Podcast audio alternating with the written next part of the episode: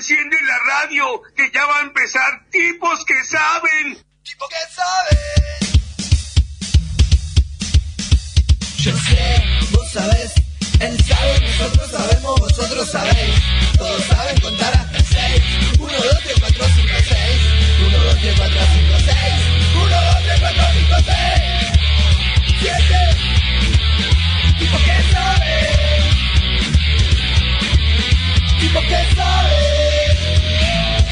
Hola, hola, hola, muy buenas tardes, ¿cómo andan?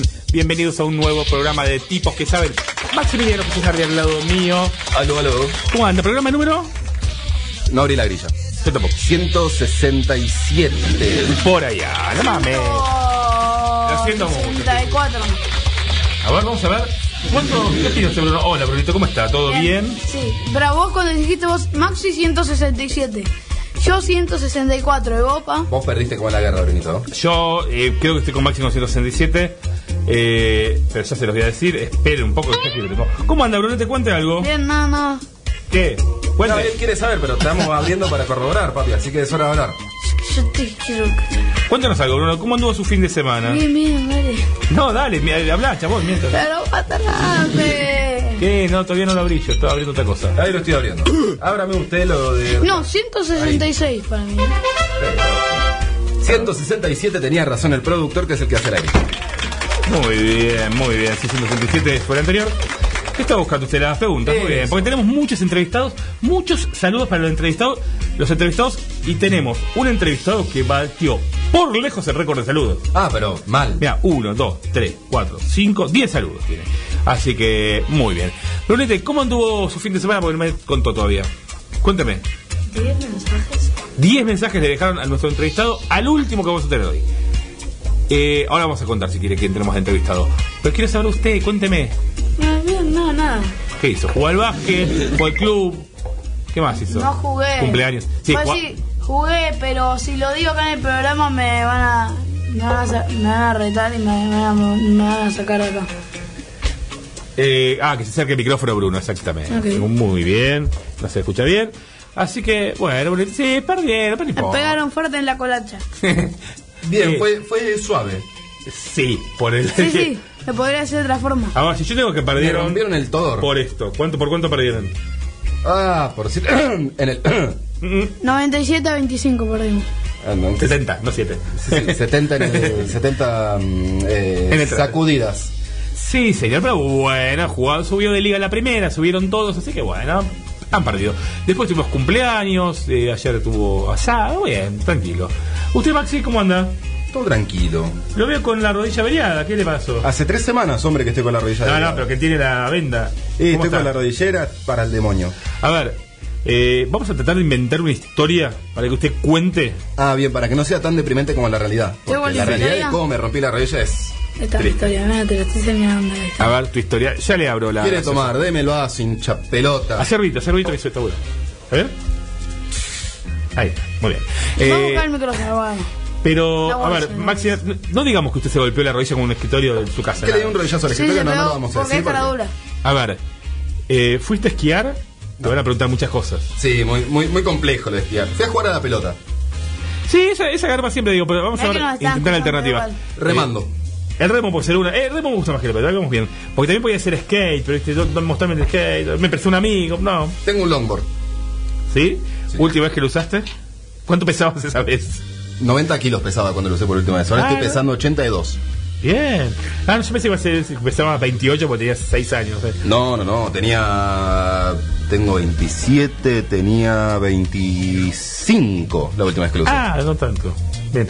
También te podrías haber caído del regalo que te hizo la gente. ¿Te acuerdas que vino acá que se... Sí, lo tengo en mi casa, ahí la tabla para equilibrio. ¿La usaste esa? Sí, la uso. ¿Sí? Sí, ahora lleva un año. No, es el momento. Llevo un año guardada, voy a admitirlo. En la cuarentena le di con ganas. ¿Eh? Sí. Siempre me caí. Así que lo tenemos a Felipón, Vicente. ¿Va a entrar a saludar, Felipón? No quiere. No. Hola, cara de atrás. Feli. Te mandó la fulminante. Un globo. Así que bueno, Brunito. Hablando de radio y esas cosas que estamos haciendo, ¿me dice las vías de comunicación de este programa? ¿Se las acuerda todavía? Yo me canso de decirlas. ¿Quiere que las diga yo? Sí. A ver, usted vaya diciendo redes. Instagram. @ Tipos que Saben. TikTok. Bruno y sus sales. De YouTube. Tipos que saben lo que hay. La página de la radio. www.fm913.info. La app. La app de la radio, sí, info. La buscás, nos pasás mensajes, la solapa mensajes, justamente audio, texto, lo que quieras. En Facebook. Facebook.com/ tipos que saben. Twitter. @ tipos que saben. Teléfono fijo. 4732-1122. Teléfono fijo. 4732-1122. Me gusta esa maldad. No, no, dígame como dice usted. Si no, no. Ahora yo lo digo. Hace 80 años que lo dice. Hace 80 años que no lo dice así. Está bien por eso, pero ahora que no quiere decirla más, tiene que volver. Así pero con onda, dígalo. Que se reinvente, reinventate. WhatsApp. Reinventate, decí una nueva forma. Ahí va, todos los lunes tenés que decir WhatsApp de otra manera. Mío. What up. Bueno. Aguanta, cara. Arrancó como, pensé que era japonés y terminó viviendo en San Pablo. Sí. Pero, ¿qué dice? 3805-3020 y el email tipos que saben lo que hay @gmail.com. Y vamos a arrancar así nomás, como sigue, digo, sin ningún otro prolegómeno. Vamos a hablar con una persona que, fíjate, cuando me llamó, porque me llamó por teléfono, fue un placer escuchar la voz del señor Pancho Ibáñez. ¿Cómo estás? Bienvenido a Tipos que Saben. ¿Cómo andan, tío? ¿Cómo andan? Muy bien. Me encanta el título, Tipos que Saben. Yo pregunté quiénes eran, me dijeron, no, es Bruno el que sabe. Es uno solo, debería ser Tipo que Sabe, tenés razón. Claro. Así que, ¿todo bien? Vos también sos un tipo que sabe, sabés mucho, un montón de cosas. No, te voy a aclarar algo, por ahí les sirve también a ustedes, lo comparto. Yo soy de los que, en cuanto aprendo algo, enseguida quiero comunicarlo, porque tengo esa pulsión docente, no sé de qué me voy a quedar con esto que lo sé, mejor que... Bueno, no, pero no me refiero al chimento, sino al conocimiento, sí, ¿no? Sí. Entonces, quería decirles que uno cuanto más sabe se da cuenta que no sabe nada. Y porque querés saber que te despierta la curiosidad. Claro, lo que queda por saber es infinitamente mayor de lo que se puede saber. Es lo mismo que pasa cuando uno viaja. Hay gente que dice, usted, Pancho, ¿cómo viajó? ¿Desconoce todo el mundo? ¿Qué? No conozco nada. No, pero si usted estuvo en tal... Sí, justamente, pues sumo todo y me doy cuenta que es mucho más lo que me falta, lo que no conozco. Y así con todo. Puede ser bastante frustrante, pero hay que sobrellevarlo. Muy bien. ¿Y estás preparado para la entrevista de Brunito? Yo encantadísimo, ¿cómo no? Arranque, Brunito, salude y pregunte. Hola. Hola, Bruno, ¿cómo te va? ¿Qué tal? ¿Qué querías hacer de chico y cómo te iba en el colegio? Me fue de todo, me fue bien, mal, era una especie de sub y baja. Eso sí, siempre me fue mal en matemáticas, por ejemplo. No, directamente era un mundo impenetrable para mí. Pero ya te digo, desde la primaria hasta el último año de la secundaria, de todo lo que era matemática, por ejemplo, física, química, esa era un mundo impenetrable. En cambio me gustaba lo otro, la literatura, geografía, historia, todo eso me encantaba. Pero anatomía me encantaba también en ese momento. Pero bueno, ¿por dónde ibas? Por eso me fue bien y mal, como te digo. ¿Por dónde ibas? ¿Cuál era tu zona? ¿Tu colegio? ¿Mi zona? Sí, ¿dónde ibas al colegio? Mis zonas, porque... no sé si usted lo sabe, bueno, mi viejo diplomático, entonces eso hace que el país te mande a cualquier lugar. De hecho, a los 5 años estaba al pie de la cordillera en un lugar maravilloso que se llama Trevelin, como dicen muchos, un lugar fundado por galeses, un lugar con una historia. Bueno, ahí yo era, qué sé yo, era el dueño del mundo, tenía un petizo y como límite la cordillera de los Andes, la Pampa, que yo, la Patagonia, sí. Imagínense. Lo que quieras. Entonces... Y ahí estaba mi viejo destinado en la Comisión de Límites con Chile, su primer destino, su primer trabajo como diplomático muy joven. Y de ahí, a los pocos meses, estábamos en Barcelona. Entonces, en Barcelona iba al colegio de La Salle, el Bonanova. Imagínense, años 50, 51, estaba yo en Barcelona. Pocos años después, estaba de vuelta en Buenos Aires. Entonces, fui a La Salle de aquí, pero mi abuelo... un día dijo, bueno, basta, se acabó este colegio, no le gustaba lo de los curas, decía él, aunque no eran curas, eran hermanos de las escuelas cristianas, ¿no?, de la Salle. Dijo, este chico tiene que ir a la escuela del Estado, tiene que ir al... Y así fue como 6º grado lo hice en el Leandro Enalem de Flores. Mis abuelos, yo vivía en la casa de mis abuelos en ese entonces, el 6º grado lo hice en la escuela Leandro Enalem de Flores. Maravilloso, me encantó, una experiencia divina. Y la secundaria la hice en el Liceo Naval Militar. La gente dice, Pancho, ¿cómo pudo soportar eso? Debe haber sido terrible. Y yo les cuento que fueron 5 años maravillosos. A cada rato nos estamos reuniendo los compañeros de aquel entonces, que de una hermandad. Lo pasamos bárbaro, me divertí. fui el director del teatro de todos los años, ahí era el que imitaba a los profesores, el que contaba los chistes, qué sé yo, bueno, en fin. El caso que no sé si era intuición o qué, le tomé el tiempo a la cosa, y en vez de decir que estoy aquí en un régimen militar opresor, qué sé yo, bla, bla, bla, lo pasé sensacional, sensacional. ¿Influyó eso en tu formación posterior? Yo creo que sí, porque hay cosas que no tienen nada que ver ni con lo militar, ni con lo civil, sino que tienen que ver con el ser humano. Es decir, hay valores que son universales y eternos, qué sé yo, la puntualidad, el ser veraz, el no mentir, el no traicionar, el no engañar, el qué sé yo, todo eso no digo, lo aprendí en el liceo, pero era parte de la esencia del liceo, no se podía mentir, pero no era mentir porque mentir era engañar a los más compañeros, es decir, ¿quién hizo esto? Y uno se quedaba callado, que se quedaba callado, un tipo que estaba ocultando algo que... y todos los demás eran los culpables, entonces. Bueno, cosas de esas, te puedo decir. La puntualidad es una cuestión de practicidad, no es cuestión de capricho. ¿Por qué levantarse a tal hora, terminar a tal hora, cerrar a tal hora, estudiar de tal hora a tal hora? Bueno, pero una cuestión de practicidad, insisto. Entonces todas esas cosas te van quedando. Es por mucho suerte. Más fácil. Digo, no, a veces me cuesta, yo soy muy puntual. Digo, no es tan difícil. Pero bueno, y te hace bien. La puntualidad, más allá de la practicidad, también tiene una cuestión de respeto por el otro. Es respetar el tiempo del otro y el tuyo propio. Claro, si voy a quitar a las 5, ¿cómo vas a llegar a las 5:30? O peor, llegar 10 minutos antes y tocarle el timbre. A lo mejor se está vistiendo, se está duchando, espera un poco, qué sé yo. Bien. En fin, tiene que ver con el respeto al otro. ¿Alguien te dice Francisco o todos te llaman Pancho? Bueno, muy buena pregunta, Bruno. Pues es que yo en realidad... califico a la gente por la época, porque los viejos cada vez van quedando menos. Me dicen Juan Francisco, que es el nombre que me pusieron mis viejos, Juan Francisco, para quedar bien con los dos abuelos, con el abuelo Juan y con el abuelo Francisco. Y yo era Juan Francisco, en mi casa era Juan Francisco, para mis tíos de chico era Juan Francisco. Cuando iba al sexto grado tenía 11 años. Bueno, vos tenés 12 ahora, Bruno. Sí.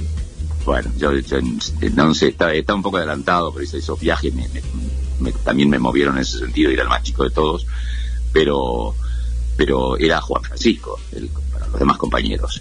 Y Pancho, al contrario de lo que la gente puede imaginar, lo puso mi mujer, que es española, y que me podría haber puesto Paco en vez de Pancho, ¿no? Sí. Porque en España los franciscos son Pacos, no son Panchos. En México sí, pero... no sé, le gustó lo de Pancho. Ella es gallega, de Galicia. Nos conocimos en la universidad, en España. Estudiamos los dos ahí en la Universidad de Santiago de Compostela.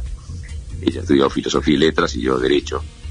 Y bueno, y quedó Pancho, Panchiño y Pancho. Y cuando llegué a la Argentina, después de muchos años, una vuelta muy larga de trabajo en la radio, qué sé yo, en Holanda, llegué aquí y dije, a ver, Juan Francisco Ibáñez. No. Pancho Ibáñez, más fácil. La gente va a ser más fácil para recordar a este personaje que aparece por ahí de vez en cuando en televisión o en la radio. Entonces Pancho, y ahí quedó, se estableció Pancho. Entonces bueno, ya está, ahora ya no voy a cambiarlo. ¿Y cómo fueron esos años ahí en Radio Nederland, ahí en Hilversum? Muy interesantes.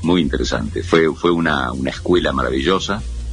Aclaro que yo me fui a Holanda desde Madrid, donde estaba ya trabajando en la radio en Madrid. Había terminado la carrera, como les digo, pero había decidido no ejercer como abogado. Me gustaba el periodismo, me gustaba la radio, la comunicación en general, la televisión también. Y así fue como, trabajando en España, de repente surgió, me enteré que estaban buscando un tipo para el puesto de locutor en la emisora internacional de los Países Bajos. Y bueno, dije, además me lo comentó un amigo tomando una cerveza después de la radio. Y me tiró así el papel diciendo, mira, lo están buscando, qué sé yo, pero no sé. El caso que metí el papel, me olvidé, y un mes después de eso estaba en una... Esto es una anécdota muy simpática esta. Dale. Fui a un casting para una película que se iba a filmar en Marruecos, una película de guerra, y se necesitaban actores que además supieran bucear. Claro, yo en el liceo naval hice el curso de Hombre Rana, el curso táctico, así que dije, es la mía, sumo las dos cosas. La cosa de actor que siempre me encantó, sí. Y la sigo manteniendo, y aunque no ejerzo. y la otra que era la cosa de bucear, que me encanta. Y fui ahí, bueno, muy bien, dejé su foto, gracias, ya lo llamaremos, bueno, adiós, chao. Salí Y dije, pero ¿dónde estoy? A ver, ¿en qué? Miguel Ángel, la calle Miguel Ángel. A mí me suena esto. ¿De dónde? Ah, aquí era donde estaba esos que estaban buscando el locutor para Holanda. Que eso. Pero Miguel Ángel, ¿qué? A ver, ¿en qué altura estoy? Miguel Ángel 8. Y a ver qué decía el papelito, saco Miguel Ángel 1. Digo, pero es aquí nomás, en la misma cuadra. Bueno, voy para ahí, toco el timbre, qué sé yo. Toqué el timbre y dije, mire, yo vengo por la... Me imagino ya el locutor está en Holanda trabajando hace rato, el que ustedes buscaban. No, hombre, no, qué va, que si es que no, no hay forma, no encontramos uno que... Bueno, el tipo estaba... Parece que no habían dado... No daban con el personaje. A todo esto lo gracioso es que todo esto yo querían un locutor español, no un locutor argentino. No querían a Pancho Ibáñez, querían un locutor... O sea que yo todo esto... A Paco Ibáñez querían... a Paco, claro, yo con la Z, con la E, hablando pues como un locutor español, como debe ser, como son las cosas, ¿no? Y así del examen, nada, y muy bien, y estupendo, y me preguntaban sobre los idiomas, y por suerte parece ser que allí, en esa época en España no se hablaban muchos idiomas, y yo los sorprendía con que les hablaba, o por lo menos pronunciaba bien en inglés, en francés, en italiano, en portugués, con acento brasileño, por cierto, debido a otro de los destinos de mi viejo en el momento fue Foz de Iguazú, imagínense. Yeah. Ahí también estuve. Bueno, el caso es que nada, se volvió loco el tipo, dijo, pero ya está, nada, ahora mismo llamo a Holanda, que lo tengo, y le decía por teléfono al holandés. Y resultado, 15 días después estaba tomando un avión, porque además me hace gracia, miro para atrás y recuerdo que me dijo, ¿tú cuándo podrías ir a Holanda? ¿Cuándo podrías? Esto era, imagínense, primero de febrero, finales de enero. Y yo, para hacerme así el chulo, como dirían en España, le digo, no, un momento, no, esto no es cuestión de que, venga, ¿cuándo podría? Yo antes de una semana, imposible. Imagínate, una semana. Bueno, vale, pues haz las maletas y nada, ya está. Y así fue como salí para Holanda, a mediados, sería una Holanda helada, en febrero del 69, y hasta el 74 estuve en Holanda trabajando. Linda ciudad de Hilversum. Tenemos amigos en Hilversum, divina, sí. Bueno, todo Holanda es un país maravilloso, ¿no? Muchos medios, ¿no? Está en Demoles de ahí, hay un montón. Sí, además, bueno, Hilversum es como la ciudad de la radio y la televisión. El centro de los medios. Y está, nada, a 30 kilómetros de... Bueno, en realidad en Holanda está todo cerca. Sí, no piensa que Holanda es como Tucumán, te puedes imaginar. Sí. Entonces, ¿qué puede estar lejos? Nada. Bruni, ¿usted qué quería preguntar? ¿Cuánto sentís que tu formación en el Liceo Naval marcó la forma en la que llevaste adelante tu carrera? Bueno, Bruno, yo creo que me marcó eso que te decía antes, que te comentaba, que no tiene nada que ver con clavar el taco, pegar las manos y saludar y mirar al frente y a la derecha y esas cosas, sino que me marcó con el tema de la puntualidad, por ejemplo. Parece una pavada, pero es así, la puntualidad. Me marcó con el respetar la palabra empeñada. Yo que soy abogado, me importa un pito los contratos. Yo si dije que iba a hacer tal cosa, tengo que hacerla, no porque firmé algo. O sea, entonces eso es lo que creo que me marcó. Me marcó el tema de la solidaridad, el ser parte de algo, no ser uno solo, sino que uno forma parte de algo y cada uno aporta, cada uno colabora, pero todos formamos una sola cosa, y ese se llama, en el liceo se llamaba espíritu de cuerpo.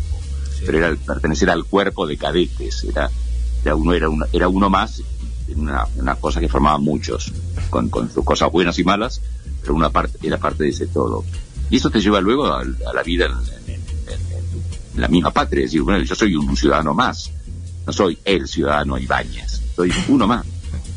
Uno más que vota, uno más que discute, sí. Uno más que opina, uno más que crea, uno más que ayuda. Sí, y uno que es parte del todo, ¿no?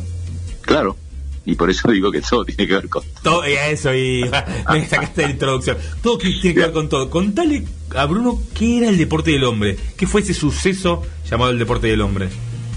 Bueno, Bruno, mirá, claro. Imagínate que estamos hablando de un programa que empezó en 1983. ¿Tres? En Wikipedia. 1983. En Canal 3. Hasta 1992. O sea, fueron 10 años. Y a los 10 años yo dije, bueno, ya está, listo. Son 10 años, se terminó. Pero en realidad, Bruno, lo que quise hacer con ese programa es un programa de deportes, pero que no fuera un programa de resultados deportivos, es decir, no un programa de cómo salió Boca ayer, cómo sigue perdiendo San Lorenzo, cuánto, uy, qué horror, bueno, y hay un señor que corrió maratón en tantas horas, tantos segundos, no es cuestión de datos. El deporte es algo más importante que todo eso, es toda una escuela, es una cosa muy, muy especial. Entonces quise, a través del programa, mostrar todas esas cosas que no son cifras. Entonces, para mí era más importante, con esto, Bruno, te hago un ejemplo, me parecía mucho más importante que se viera la filmación del que llegaba último en una carrera de maratón. Ya en el estadio no quedaba nadie, se habían ido todos, quedaban nada más que los familiares y los amigos del que todavía no había llegado. Ya era de noche, estaban por cerrar, y ahí llegaba este personaje que, por lo que fuera, porque le dolía la pierna, porque no pudo, porque no le dio el aire, por lo que llegó tarde, pero llegó. Y cuando llegó, para él había ganado, porque se había ganado a sí mismo. Bueno, eso, ese espíritu, es lo que yo quería transmitir en el deporte. Y el hombre un programa. Bueno, me alegro que se recuerde así. ¿Cómo ir a hacer tiempo de siembra?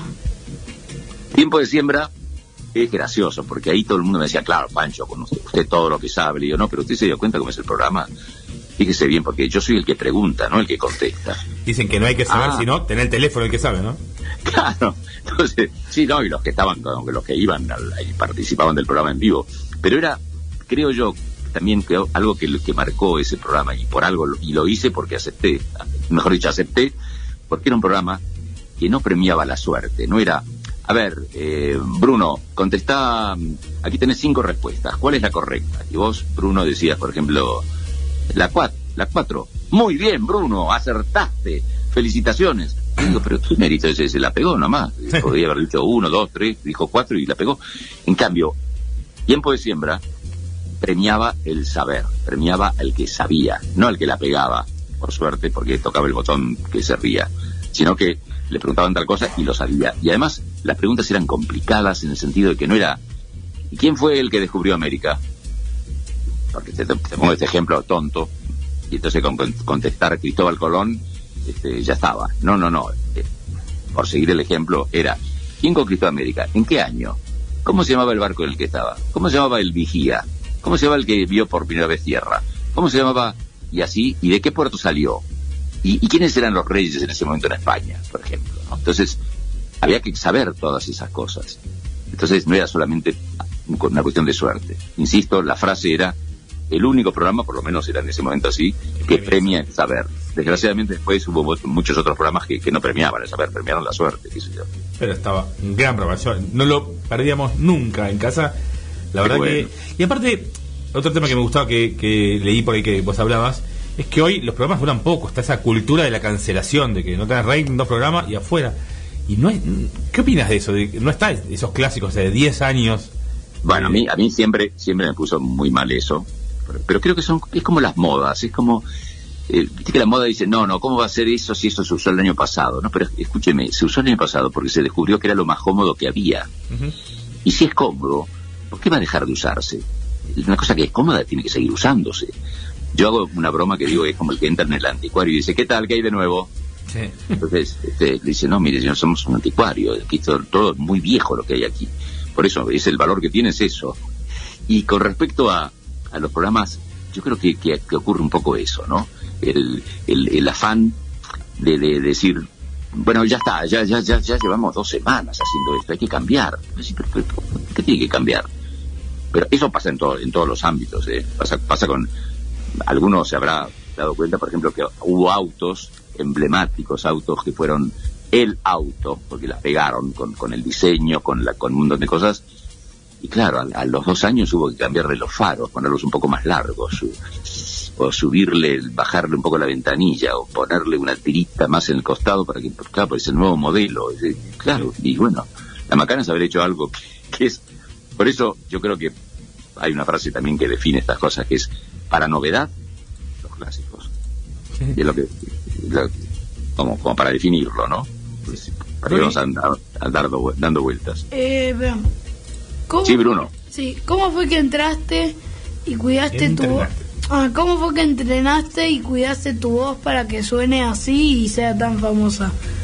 Bueno, mira, esa es otra de las cosas. Cuando a mí me dicen, lo felicito por su voz, yo digo, pero escúcheme, no hice nada, no me felicite. Es lo mismo que ver a un tipo, a una mujer linda y decirle, te felicito, qué linda. No, es linda.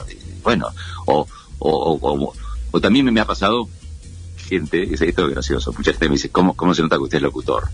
¿Por qué? No, por la voz. Digo, pero escúcheme, si fuera veterinario hablaría así con los perros y con los gatos.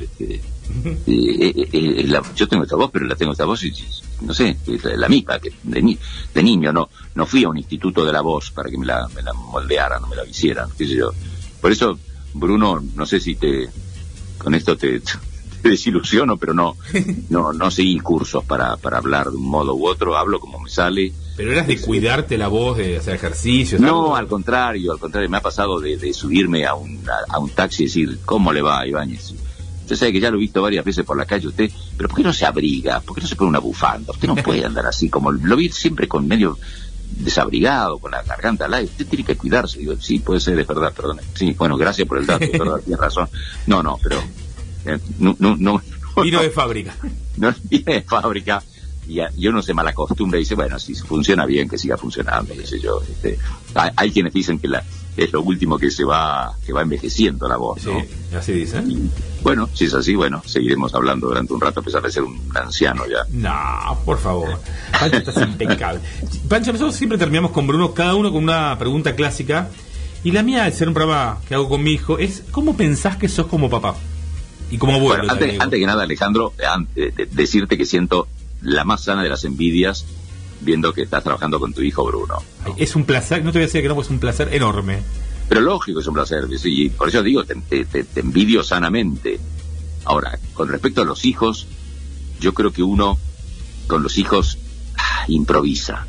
Y luego, en todo caso, cuando llegan los nietos es cuando uno estaría más capacitado para enseñar, para dar ejemplos, etcétera. Con los hijos va pegando golpes en el aire, pero bueno, con toda la buena intención. Tenemos, Sofía y yo, 3 hijos, 2 mujeres y un varón en el medio. Pero 3 hijos que a su vez tienen ya sus hijos, o sea que son nuestros nietos. 6 nietos, sí. Toda la cosa sale muy redonda y yo no hice nada al respecto, pero tenemos 3 nietas y 3 nietos, o sea, también en ese sentido, porque claro, la mayor tiene 2 hijas, la menor tiene 2 hijos, y el del medio, un hijo y una hija. Qué prolijito. No, todo muy prolijo. Entonces, ese es el destino, qué sé yo. Sí. Pancho, a nosotros nos gusta agasajar a nuestros entrevistados, y tenemos algunas personas que te quieren mucho y te mandaron estos mensajes, mira. Hola Alejandro y Bruno, y a todos los tipos que saben. Bueno, y están hablando con mi querido primo hermano Pancho Ibáñez, querido y admirado, porque así como lo oyen y así como lo ven, es en su vida. Y bueno, de Pancho admiro todo, y sobre todo me gusta porque sabe mucho de historia y de la historia familiar nuestra. Él vivía en la casa de mis abuelos él venía de visita a lo de mis abuelos antes de que yo fuera a vivir a esa casa, y tiene anécdotas de Pedernera 156. Mis hermanos se les caían las pelotas de fútbol a lo de la vecina y nunca nos las devolvían, salvo cuando venía Pancho, y entonces decían, si llega Pancho vamos a devolver todo lo que nos tiraron los otros primos. Muy querido siempre, así que bueno, besos para él y sobre todo para ustedes por este gran programa. Floppy y Baño. Qué bueno, qué lindo Floppy. Sí, es verdad, además Pedernera 156 fue una institución, fue como les digo, la casa de mis abuelos, la casa después de los hijos de mis abuelos, mis tíos, como ella está hablando justamente de nada menos que de mi padrino, de Pájaro, así lo llamamos a Julio César. Y bueno, son recuerdos lindísimos, Pedernera. Y lo de Floppy, ya ves, dedicada al camino a la radio, y no es una casualidad, hay un gen en los Ibáñez, un gen histrión, podría decir yo, que hacía que, por ejemplo, todos los años hubiera un teatro a fin de año, en la casa de los abuelos. Pues y teatro que traían títeres. No.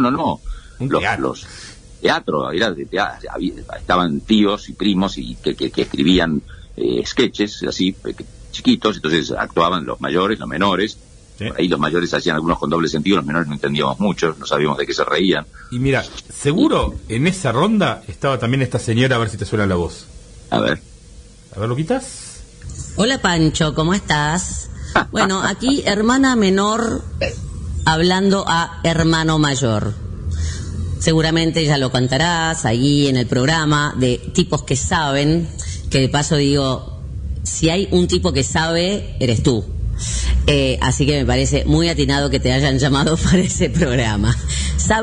Él sabe de todo un poco, como él mismo dice eso, ¿no? No es que es un sábelo todo, pero lo bueno es eso, que sabe de todo un poco, y está muy bien, así debería ser, ¿no? Así que bueno, te mando un beso muy grande, que estoy muy, muy orgullosa de que seas mi hermano mayor, que te quiero muchísimo, y bueno, que es una alegría que me hayan pedido que te mandara un saludo, así que de paso te recuerdo que te quiero mucho y que bueno, que te deseo siempre lo mejor. Enormes besos. ¡Mua! Qué lindo. Monse. La palabra de Monse. ¿Es verdad el dato que me tiraron que Monse es la voz de Mamá Luchetti? Sí, ha hecho eso. Yo te digo, el gen... No, y María Elvira también, que es mayor, un poco mayor que ella, también de somos 7 hermanos. Bueno, yo digo somos porque aunque ya no está con nosotros Juan Antonio, mi querido hermano menor, ¿sí? El tercero de la serie, para mí sigue estando Juan Antonio siempre presente. Sí. Entonces somos los 7 hermanos, 2 varones, 5 mujeres nada menos. Nacidas, te puedes imaginar, algunos, Juan Antonio y María Pía en España, en Barcelona, tal cual. María Gabriela, que ahora está viviendo en Vigo, de hecho, en este momento tengo 3 hermanas en España. Y para jorobar las cosas se viven así. María Pía en Barcelona, María del Rosario en Madrid y María Gabriela en Vigo. O sea, así están cada una en un punto. Pero todas unidas y todos unidos seguimos, los hermanos. Y bueno, se me mezclan los recuerdos, los sentimientos. Monse está recordando todas esas cosas. Además notaron eso, eres tú, dijo en un momento. Sí. Claro, porque... en los viajes y la cosa española nos ha quedado. Yo, por ejemplo, con mi mujer hablo de tú. Me dicen, pero ¿qué cómo hacer? No nos sale si nos conocemos de tú. Nos hablamos de tú. Pero no por pose, no por cuestión de... Es natural. De tú. Claro, entonces... Y hay una anécdota graciosa de mi hijo Yago. Hace muchos años todavía, ya soltero, todavía viviendo con nosotros aquí en casa. Yago, otro dato, se llama Yago. Me dicen, Santiago, no, Yago. Chao. No es santo, no sé si será santo, no sé. Es Yago. ¿Pero cómo Yago? Sí, le digo Yago, porque Santiago es Santiago. Le pegaron el santo. Le sacamos el santo. Acá. Claro, nadie se llama San Juan. Sí. Se llama Juan. Está muy bien. Nadie se llama San Francisco, excepto la ciudad de San Francisco. Bueno, no importa. Pero volviendo a mi hijo, hay una anécdota que un día estábamos todos charlando en casa, comiendo, no sé qué, de repente... llama por teléfono y atiende Yago, y era un amigo para él, y dice, ¿qué haces, Carlito? Sí, no, dale, espera, no sé, bueno, ¿cuándo me decís? A las 5, espera que le pregunto a los viejos, a ver si, mamá, papá, vosotros vais a estar aquí mañana a las 5. Hizo el switch, cambió rápidamente. Con su amigo hablaba de vos, lógico, pero con nosotros, vosotros sabéis. ¿Y está bien? Sí, es muy gracioso, quedó así, quedó como... Ya te digo, no es una pose, es así, es natural. Pancho, muchísimas gracias, me quedaría horas hablando con vos, un placer. Y Brunito, Pancho Ibáñez, una de las mejores voces de los medios de Argentina, un tremendo locutor. Y ahora, ¿de qué se recibe, Bruno? De un tipo que sabe. No, Pancho. Bruno, lo siento, pero estás equivocado. No te puedo dar la moneda a siembra. Sé, pero como dice mi hermana, como dijo mi hermana, sé un poco de todo, o trato de saber un poco de todo, pero nunca, jamás podré llegar a saber todo de algo. Ahora, claro, me parece mucho más divertido esto de saber un poquito de todo y no todo de algo. Está bueno. Un embole total. Totalmente. Pancho, muchísimas gracias. Acá tenés el título. Homologado, título oficial. Un abrazo. Paso a retirarlo. Gigante, dale, cómo no. Será un placer. Un abrazo. Chao. Seguimos aquí con más tipos que saben y estamos comunicados. Tenemos el placer de hablar con Juliana López-May. ¿Cómo estás? Bienvenida. ¿Cómo estás? ¿Bien? ¿Todo bien vos? Bien, muy bien, gracias. ¿Dónde te encontramos ahora? ¿Dónde estás? Estoy en mi casa. Ah, muy bien, ¿tranquila sí, ya? Sí, ya tranquila, por suerte. Muy bien. Sí, muy ¿Estás lista para Brunito, para su entrevista? Sí, obvio. Arranque, salude y arranque, Bruni. Hola. Buenas. Pregunte, Brunito. ¿Qué querías ser de chica y cómo te iba en el colegio? Mira, de chica me iba bastante bien, no era de las mejores, pero me iba bien. Un 7, siempre fue un 7, un 8. Bien, tranquila. ¿Y qué querías ser de grande? Siempre supe que quería hacer algo que tenga relacionado el alimento, la comida. Siempre lo supe, desde chica. ¿Y cómo llegaste al mundo de la gastronomía a trabajar? Y a los 19 pedí hacer una pasantía, que era un trabajo sin remuneración, con Francis Mallmann, quien fue después mi jefe durante más de 7 años, pero al principio fue como un pedido de pasantía, de trabajo no remunerado, que para mí fue una de las mejores cosas que hice, porque fue darme cuenta que realmente quería hacer eso, ¿no? ¿Luli? ¿Siempre quisiste dedicarte a cocinar o de chica querías hacer otra cosa? Y quería ser, por un lado, cocinera y por otro lado, nutricionista. Me gustaba mucho saber que el alimento no solo es alimento, sino que puede ser algo como medicinal. Así que estaba entre esas dos, cocinera o nutricionista. Ah, mira, ¿y empezaste a estudiar? ¿En algún momento averiguaste? Sí, hice un cuatrimestre de técnica en alimentos. Sí. Y era tan difícil porque tenía mucha matemática, mucha física, mucha química y yo me di cuenta que a mí lo que me gustaba era la parte de laboratorio, ¿no? Cuando veía qué era lo que iba pasando con el vapor, con las cocciones. Entonces dije, bueno, indudablemente a mí me gusta otra cosa. ¿Sí? Y ahí cambié. Y contanos cómo fue tu experiencia de haber cocinado en varios lugares del mundo. ¿Qué aprendiste? ¿Qué viste? ¿Qué te gustó?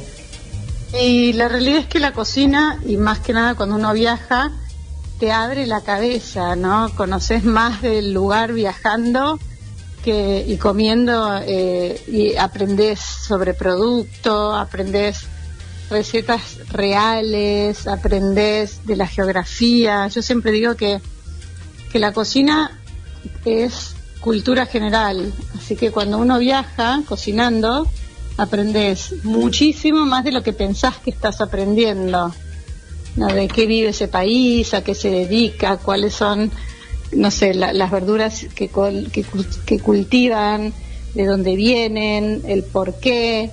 Es muy interesante, muy interesante. Bruni, ¿qué es lo más importante al momento de crear un plato? Y yo creo que los platos y las cocinas en general tienen que hablar del cocinero. Es como un poco como un pintor. Vos tenés que poder poner en un plato tu personalidad. Por ejemplo, no sé, a mí me gusta mucho la comida bastante liviana. Entonces mis ensaladas siempre hablan de mí porque me gusta por ahí que tengan un toque especial.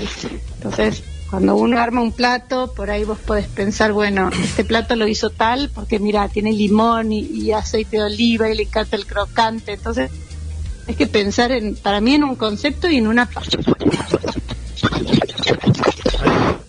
Te perdí, ¿eh? Hola. La perdimos a Juliana. ¿Ahora estás ahí? Volvemos a llamarla.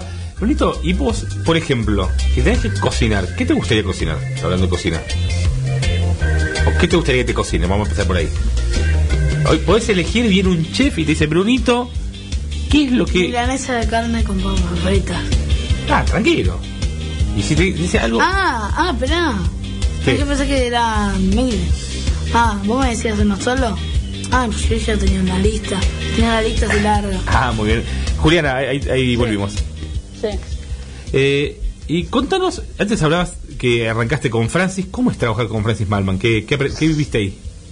Y la verdad que fue muy, muy enriquecedor, muy lindo, mucho trabajo, de muchas horas. Yo era muy chica, así que tenía mucha energía y eso está bueno. Yo siempre digo que cuanto uno más joven arranque en esta profesión, mejor, porque necesitas mucha fuerza física, ¿no? Imagínate, muchas horas paradas, por ahí cargar cosas pesadas o estar mucho tiempo trabajando. Es un trabajo bastante físico, de mucha entrega, porque estás todo el tiempo en horarios por ahí distintos a lo que trabaja la mayoría de las personas, pero a la vez es algo tan divertido que uno no se cansa, entonces siempre querés estar como trabajando, hay una adrenalina muy especial cuando uno está dentro de una cocina o en un evento o por ahí en un viaje,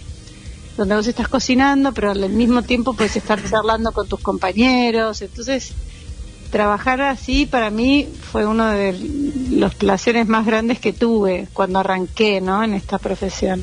Y nosotros que hicimos, le preguntamos a Francis cómo era trabajar con Juliana López-May. A ver. No. A ver, ¿qué? Hola Juliana, ¿cómo estás?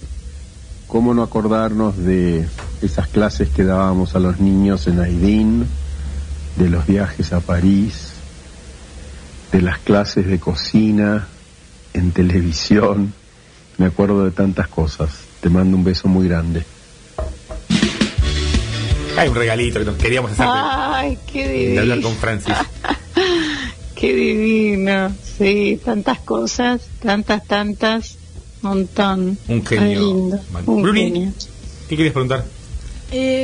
¿Cómo se puede hacer para hacer una receta saludable que le guste a los chicos?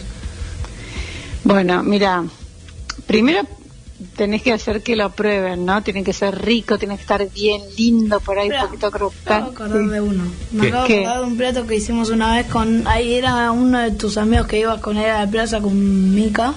Ah, sí, que hicimos hicimos como unos videos de comida saludable. Sí, a mí me gustó mucho porque era tipo medio chocolate. No era chocolate, no era mucho, pero era chocolate, yogur y fruta. A mí me gusta comer así, fruta, yogur, cereal y eso. Perfecto. Bueno, mira, yo tengo un hijo que come de todo y otro que no come tanto. Pero, por ejemplo, hago una salsa de tomate y le agrego un montón más de verduras que solo tomate. Entonces, estoy contenta de que está comiendo más que una verdura. Hago milanesas, por ejemplo, de berenjena, que le encantan porque son doraditas y crocantes. Le hago milanesas de tallos de acelga, bien finitas y crocantes.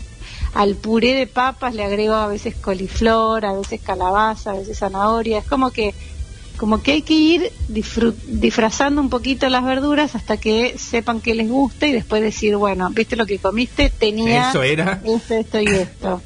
Así que es como ir de a poco, qué sé yo, en las empanadas, rallar muchas verduras y mezclarlas con... la carne si les gustan de carne, o de jamón y queso si les gustan de jamón y queso. Es como que hay que ir, viste, poniendo de a poquito para que se animen a probar cosas distintas. Bien. Juliana, ¿y qué es lo que más te gusta comer a vos y lo que más te gusta cocinar a vos? ¿Puede ser lo mismo o no? Y a mí me gusta comer, la realidad es que me gusta comer de todo. No tantas carnes rojas, o sea, no como casi carne, pero porque me gustan mucho, mucho, mucho las verduras, los cereales, las frutas secas, las legumbres. Naturalmente, siempre fue así mi alimentación. Desde chica, a mí me encantaba comer ensaladas cuando era chica y en mi casa había siempre mucha fruta y verdura. Vengo de una familia donde se cocinaba solamente la fruta de estación, no había opciones, no había te gusta, no te gusta, te hago otra cosa, se cocinaba y lo que se cocinaba se comía. Entonces, gracias a eso, nosotros siempre comimos desde alcauciles, espárragos, brócolis gratinados, no sé, un menú súper variado. Y le tengo que agradecer mucho a mi mamá que ella siempre nos... de una manera nos obligó a probar todo. ¿Y qué te gusta cocinar? Y cocinar me gusta mucho hacer pan. Me encanta. Pan, pastas, postres. Me gusta mucho eso. ¿Te gustaría ir a cocinar? ¿Me decías, Bruno? Bruno, le gustaría cocinar con vos, me dice. Podríamos hacer una clase con Bruno. ¿A vos te gusta cocinar, Bruno? Sí. ¿Y qué te gusta cocinar?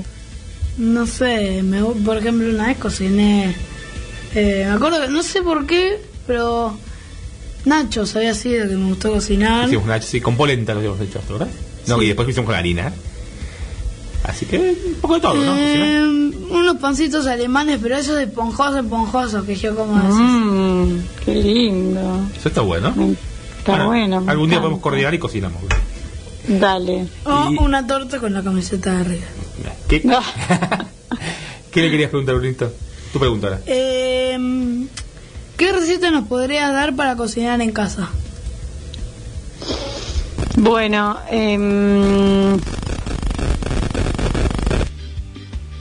podrían hacer unas croquetas de choclo, zanahoria, queso rallado y un huevo. Todo junto, lo mezclan bien. Si no queda apretadito, lo pueden procesar para que todo quede más unido, y ahí de a cucharadas lo van dorando de un lado y del otro en una sartén con un poquito de aceite de oliva. Bien. ¿Te gusta? Sí, me gusta la de zanahoria. Sí, Bruno come muchas verduras. Bruno le hace una ensaladera con rúcula y hasta el final.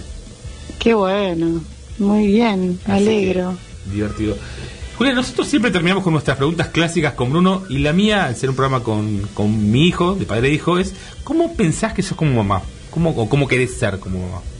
¿Cómo es? Lo tienen que decir los chicos, creo, pero ¿cómo pensás que sos? No, yo creo que soy bastante relajada, pero exigente a la vez.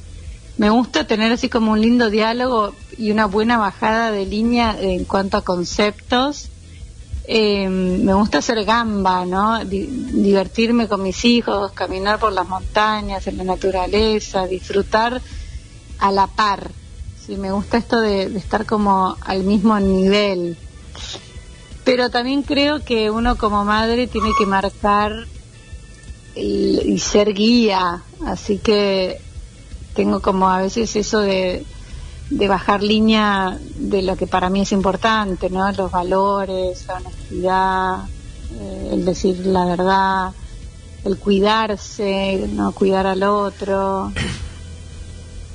Eso me gusta. Lindo, muy lindo. Bruni, ¿y vos qué querés preguntar? La última suya clásica. ¿Qué le dirías a las chicas y a los chicos que quieren dedicarse a la cocina? Y les diría que lo hagan, que ahí es un mundo súper rico, es un mundo que les va a dar muchas satisfacciones, pero que tienen que saber que no es fácil, que hay que trabajar mucho para llegar a disfrutar y a poder vivir de esta profesión, ¿no? Porque realmente triunfan pocos, muchos pueden hasta tener su propio lugar, sus libros, sus programas de cocina, pero tienen que ser como realmente disciplinados y trabajar con el corazón y muy apasionados por lo que hagan. Muy bien, Juliana, muchísimas gracias por estar hoy con nosotros. Brunito, Juliana López-May, una gran cocinera. ¿Y hoy de qué se recibió? Una tipa que sabe. Juliana, muchas gracias por estar con nosotros. De nada, un beso grande. Un beso, chau, chau. Chau, chau. Así ha pasado Juliana López-May por aquí, por Tipos que Saben. Hablamos con Pancho Ibáñez. Una voz que... un placer hablar. Maxi, vení, entra, que nos quedan 3 minutos antes de la tanda. Qué envidia la voz de Pancho Ibáñez. Por Dios. Ah, ni me lo digas. Igual ahora yo estoy preocupado por otra cosa. ¿Por lo que? Dejá a Felipe afuera con las papas fritas. No. Dejaste a Felipe afuera, las papas fritas se lo están. ¿Cómo que papas fritas? Ah, mira cómo apareció. Así que... y vamos a hacer la receta de Juliana. Hace mucho que no cocinamos, Maxi. Tenemos que cocinar, aunque sea para joder nosotros. Para comer. Sí, para comer. Hace mucho no comemos. Para sobrevivir. Así que bueno. Ahí está Feli, el otro lado con las papas. Contame, porque hay un partido importante en un rato y un partido importante y cambiante hace un ratito. Sí, Talleres Lanús es el partido, ¿no? Talleres iba ganando 3-0 y de la nada... No. Ah, Talleres ganó 3-0. Tranquilo. ¿Y cómo terminó? 3-3. 3-3. Le dice. Digo, miedo escénico, ¿no? Si diría Valdano. Pánico escénico. ¿Eh? Pánico escénico. Sí, pero desde que se enteró que era candidato Gallardo me parece que no ganó más. Y es probable, ¿eh? ¿No? Bruto, y ahora a las 7. Yo estoy empezando. ¿Quién va a jugar? River contra Argentinos Juniors. Que, espera, ponemos la canción y todo. No. La tanda. No, usted va a hablar de deportes pasadas 7:30. 8:20 más o menos. Pero cuénteme algo, tíreme un tip, algo. ¿Quién juega por Yo le voy a decir algo antes al aire para retar. Felipe, póngase de vuelta a las ojotas o los surcos. ¿Quién juega? Enzo Pérez no puede jugar. ¿Quién juega, Bruno? ¿Sabés quién juega? River Argentino. ¿Quién juega por Enzo Pérez? Te preguntaba. No me escuchás, no me escuchás. Suculini por Enzo Pérez. ¿Y arriba quién juega? Pues estaba, si jugaba Romero. Empezó por el arquero. Ah, muy bien, tiene toda la información, dígala. Dale. En el arco, Franco Armani. Después, de defensores centrales, es una 4-4-2. De defensores centrales están Héctor David Martínez. Después, Paulo Díaz. Después de mucho tiempo, la saga central titular de River. Muchos partidos que no juegan juntos. De la defensa titular no jugaba hace rato. Sí, ¿qué más? Del lateral derecho, sí, Robert Rojas. ¿Sí? Después, del lateral izquierdo, Milton Casco. Después, medio campo. Los mediocampistas centrales son Enzo Fernández y Bron Zuculini. Después por la izquierda, Agustín Palavecino. Y del lado derecho, Santiago Simón. Después los delanteros son Julián Álvarez y Roleiser. Después, suplentes, Bolonia, Lux, sí, Maidana, Pinola, Vigo, Poncio, Paradela, Carrascal, Girotti, Fontana y Romero. Bueno, yo le digo rápido. Vamos por la reserva, y vamos por la superior, vamos por título nada más y me tiró hasta los suplentes.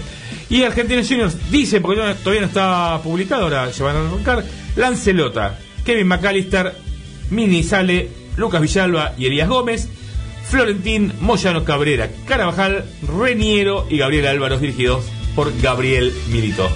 ¿Le parece, Brunete? Hacemos una tanda cortita y volvemos con más tipos que saben. ¿Sí? Volvemos atrevido. Ay, no.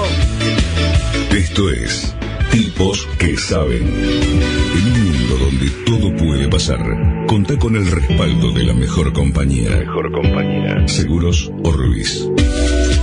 Asegura hoy lo que más querés, consultando con tu productor de confianza o asesorate llamando al 0810-666-7247 www.orbisseguros.com.ar.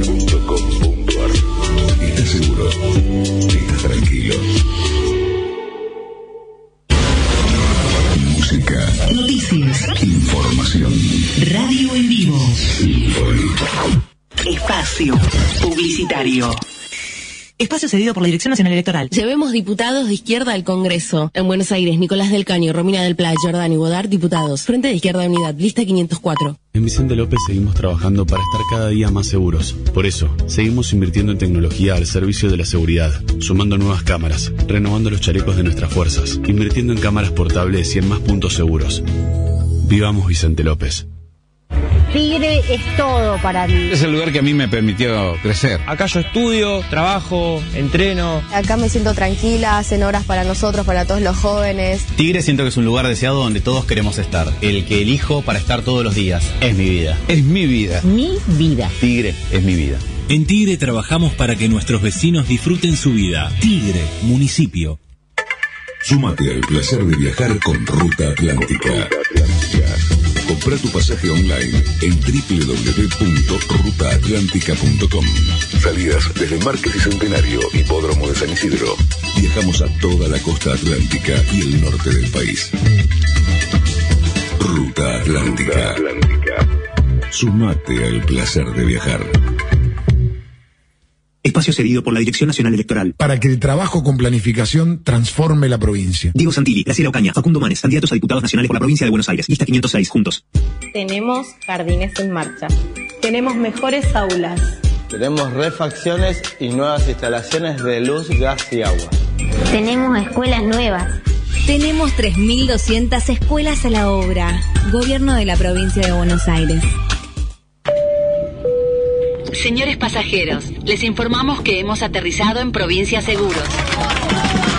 Aterrizá vos también en Provincia Seguros y viajá. Asegurá tu auto y hogar y sumá hasta 10.000 millas a Aerolíneas Plus para volar a donde quieras. Provincia Seguros, una empresa del Grupo Provincia. Promoción válida para nuevas pólizas de hogar y auto 0 kilómetros y hasta 4 años de antigüedad emitidas por Provincia Seguros S.A. Carlos Pellegrini 71 Cavacuy 30 52 75 08 16 5. Consulta las bases, condiciones y límites de suscripción en provinciaseguros.com.ar. Superintendencia de Seguros de la Nación. Para consultas y reclamos llama al 0800 666 8400 argentina.gov.ar /SSN, número de inscripción 499.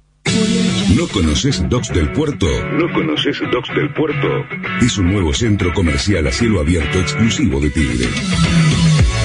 Además de tener 200 locales comerciales, juegos y gastronomía, ofrece actividades para toda la familia. Vení a disfrutar. Docks del Puerto está de miércoles a domingos en Pedro Guareschi 22, frente al Puerto de Frutos. Para más información, ingresá en docksdelpuerto.com.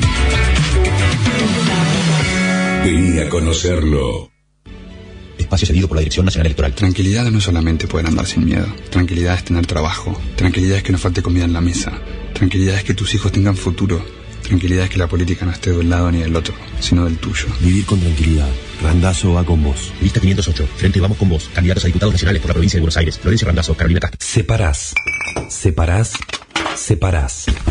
Marcás la bolsa y Ecoresiduos la busca por la puerta de tu casa. Averigua qué día pasa por tu barrio. Y acordate, si separás, te unís. Ecoresiduos, San Isidro Sustentable, San Isidro Municipio.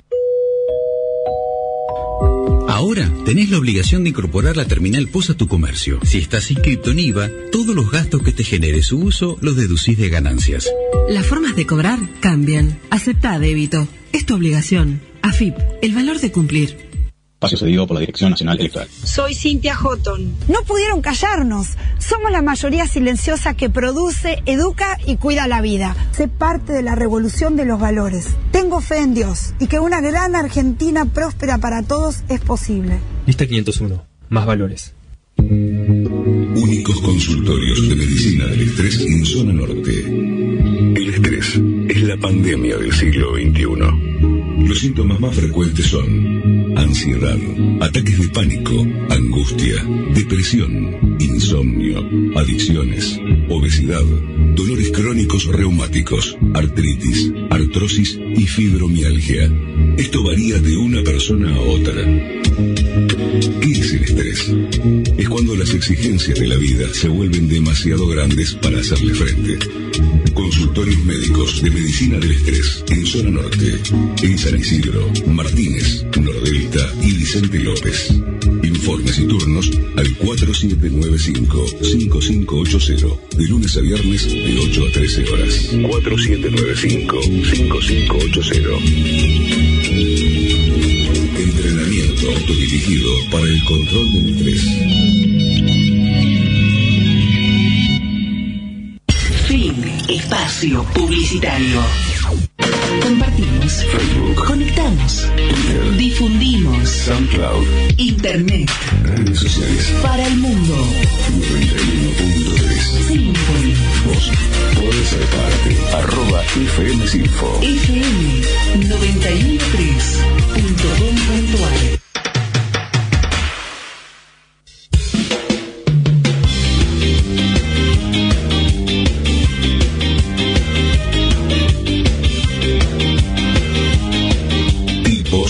Saben.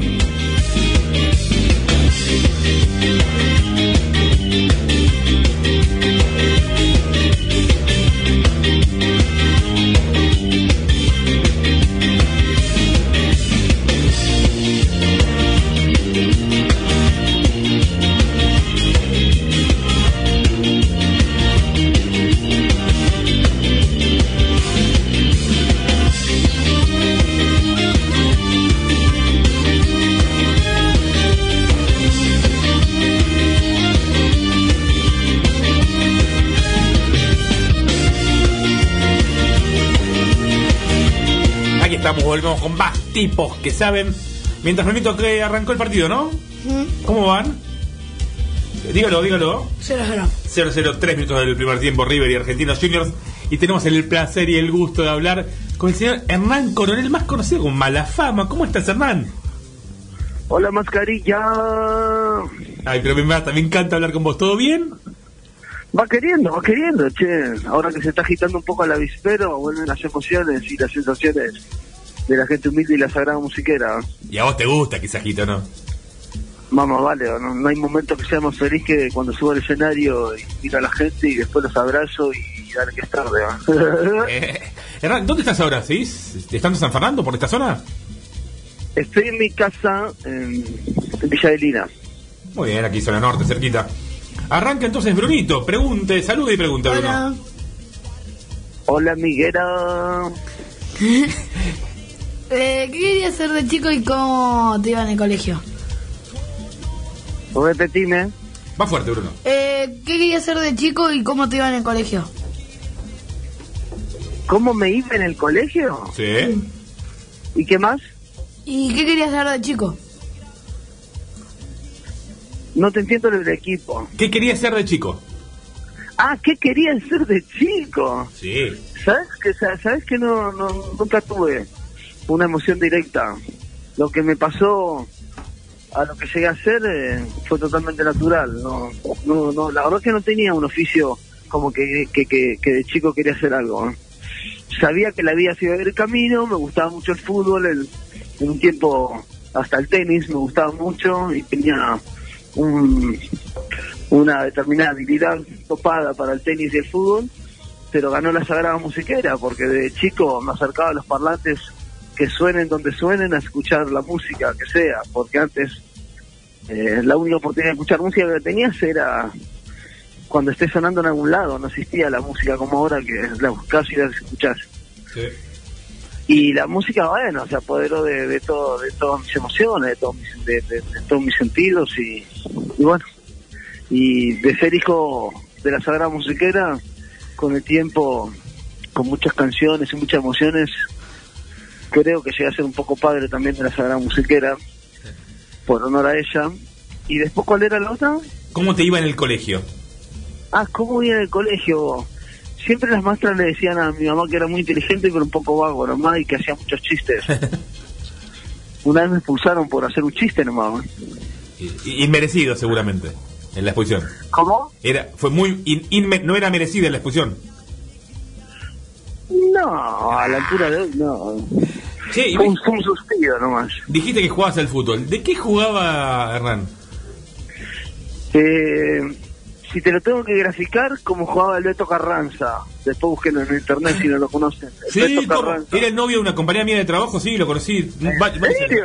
Obvio, Vero Pose, trabajaba conmigo, sí. El Betito Carranza, cómo gambeteado, ¿no? Un tipo que jugó en tres grandes. ¿Tres o cuatro jugó?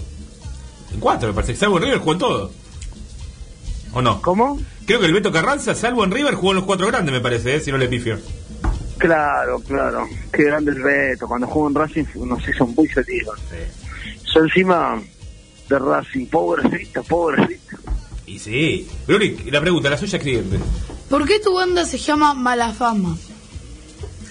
Porque de chico vivíamos en un barrio donde había muchos italianos que le molestaba que juguemos al fútbol en la calle cuando teníamos 9, 10, 11, 12. No nos querían devolver la pelota. Después, un poco más de grande, nos paramos en la esquina cuando empezamos a tomar cerveza, terminamos jugando al fútbol, a tomar una cerveza, una coca, y nos hacían mala fama, nos mandaban a la policía como si nosotros fuéramos mala gente, ¿viste? Y la mala fama es el perjuicio, es la fama mal hecha. La fama es puro cuento, pero no así la mala fama, dijo Andrés Calamaro en un audio que me mandó. ¡Qué gran! Sí, ¿y qué cosa te pasó en un recital? ¿Cuál fue la situación más divertida, más bizarra que te pasó arriba de un escenario? Más bizarra arriba un escenario. O divertida. Que la abrazo con el tecladista y nos caigamos los dos, pero después bizarra que puede ser. Bueno, lo que pasa mucho es que, por ejemplo, estás cantando con el micrófono y la gente te queda en la mano y vos le das la mano y te pega una patada a la corriente que te deja. Ah, yo una vez estaba cantando y había en Santa Fe, me acuerdo, en la mega de Santa Fe. Y en el medio del escenario había un caño tipo donde bailan las bailarinas, yo qué sé, algo así. Y yo estaba cantando y con la mano izquierda me apoyo en el caño y me pegó una patada que sobreviví no sé cómo. Sí. Quedé todo lolo de la patada que me pegó. O sea, que a nosotros nos gusta mucho agasajar a nuestros entrevistados con saludos de sus amigos, de su gente que trabajan, y vos batiste el récord de saludos.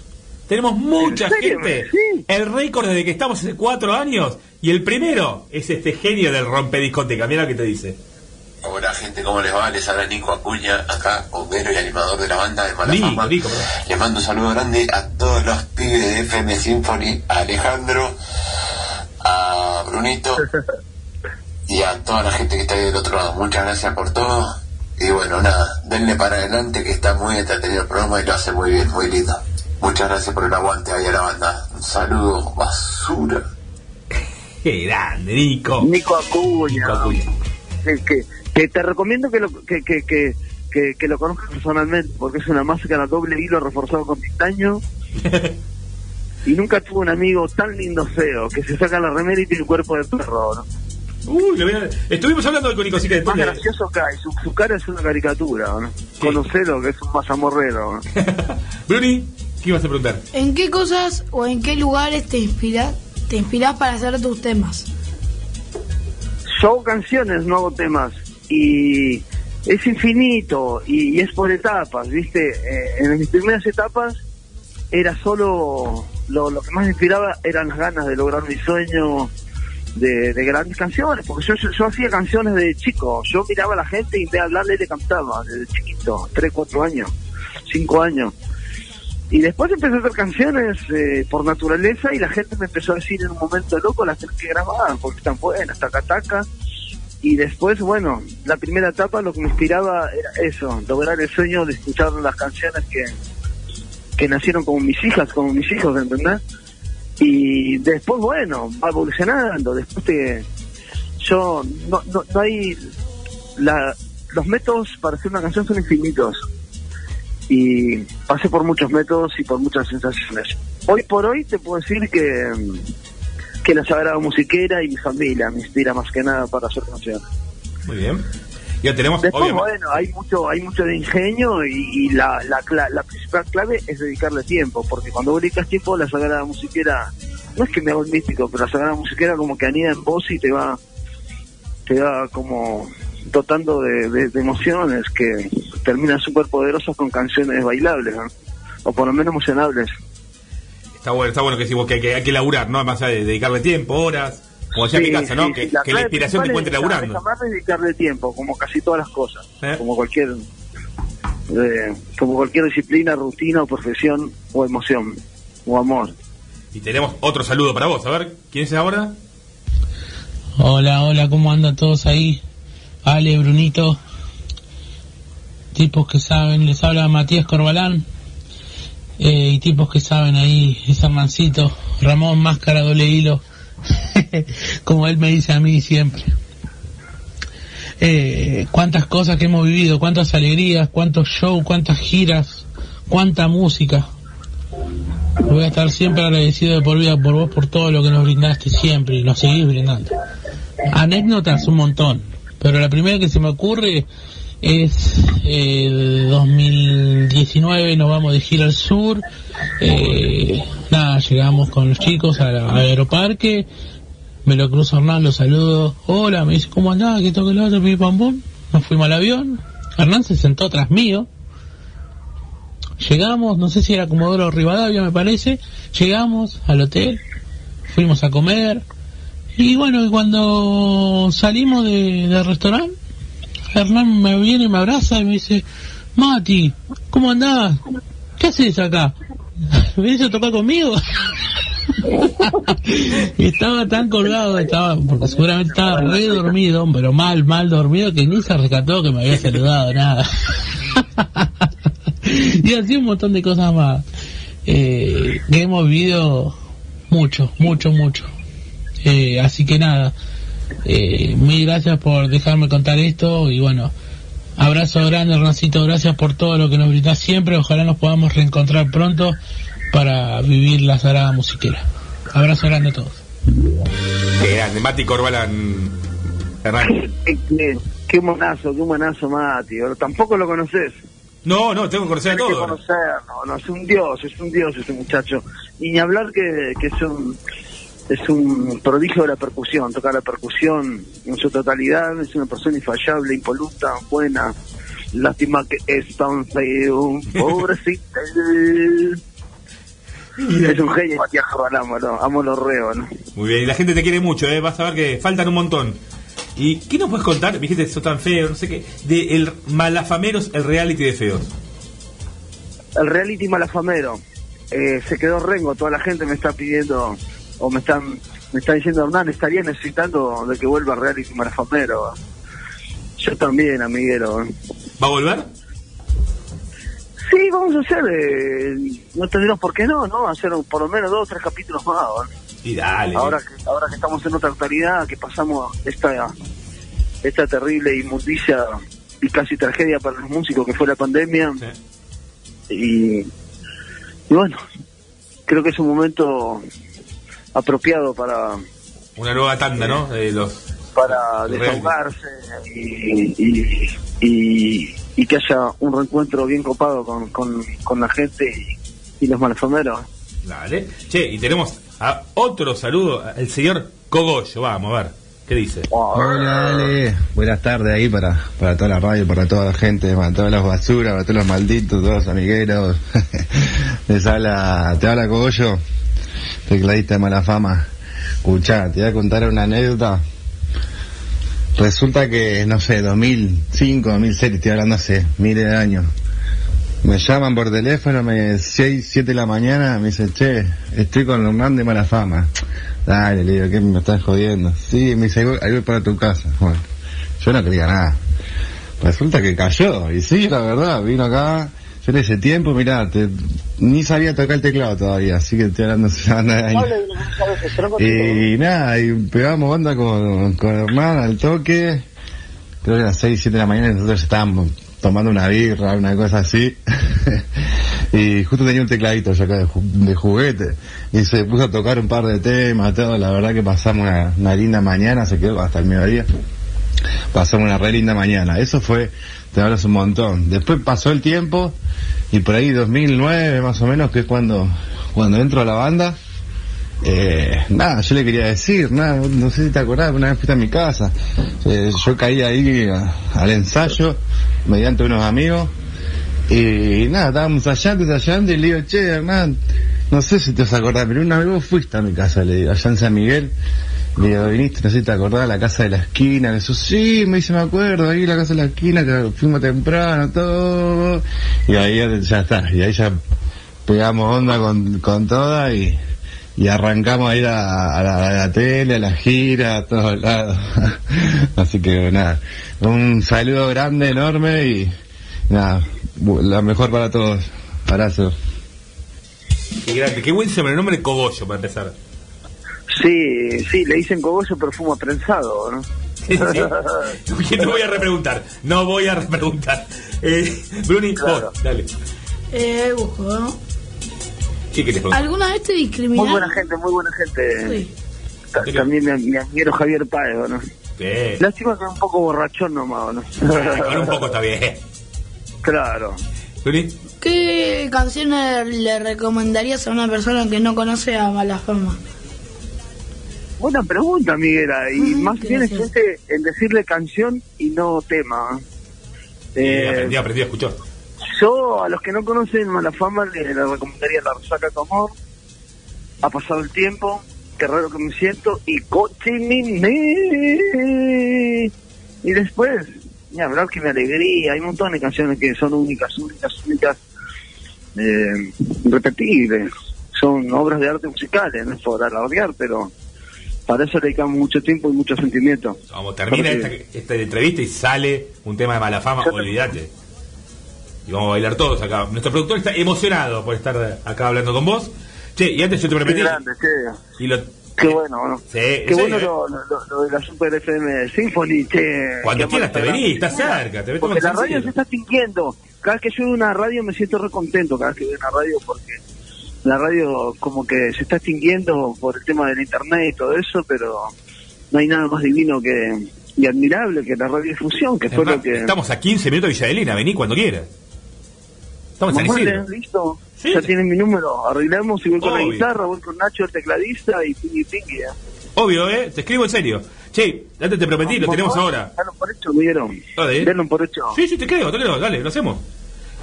Che, tenemos a Rompe Discoteca. ¿Lo saludó, de verdad? 10 días, por ahí, una semana, cuando quieran. Dale, te escribo, mañana te escribo. Anote, che. Dale. Estuvieron re bien basuros. ¡Ay, me encanta! Dale, ¿qué dice? Vamos, otro audio. Pancito de mala fama, un capo, yo lo conozco a él. Lo conozco a Coqui, el hijo también. Son unos copados, lo hago.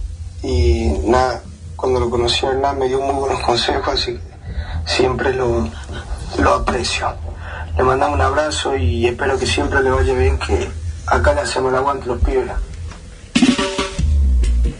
Ah, la gacha.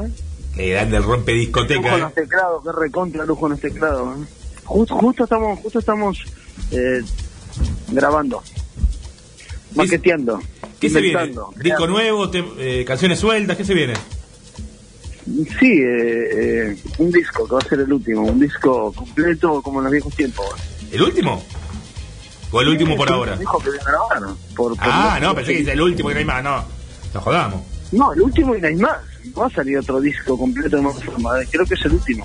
¿En serio? Bueno. Sí. Vamos a ver. Che, vos sos de Racing. ¿Qué significó para vos cantar en el cilindro cuando salieron campeones en el 2001? Ese fue el show donde más nervioso estuve, donde más ansioso estuve, donde más asustado estuve, donde más emocionado estuve. Hasta que me escapé del camarín donde no había cerveza, me crucé al frente con bar, me tomé 2 latas de cerveza y me sacudí las plumas.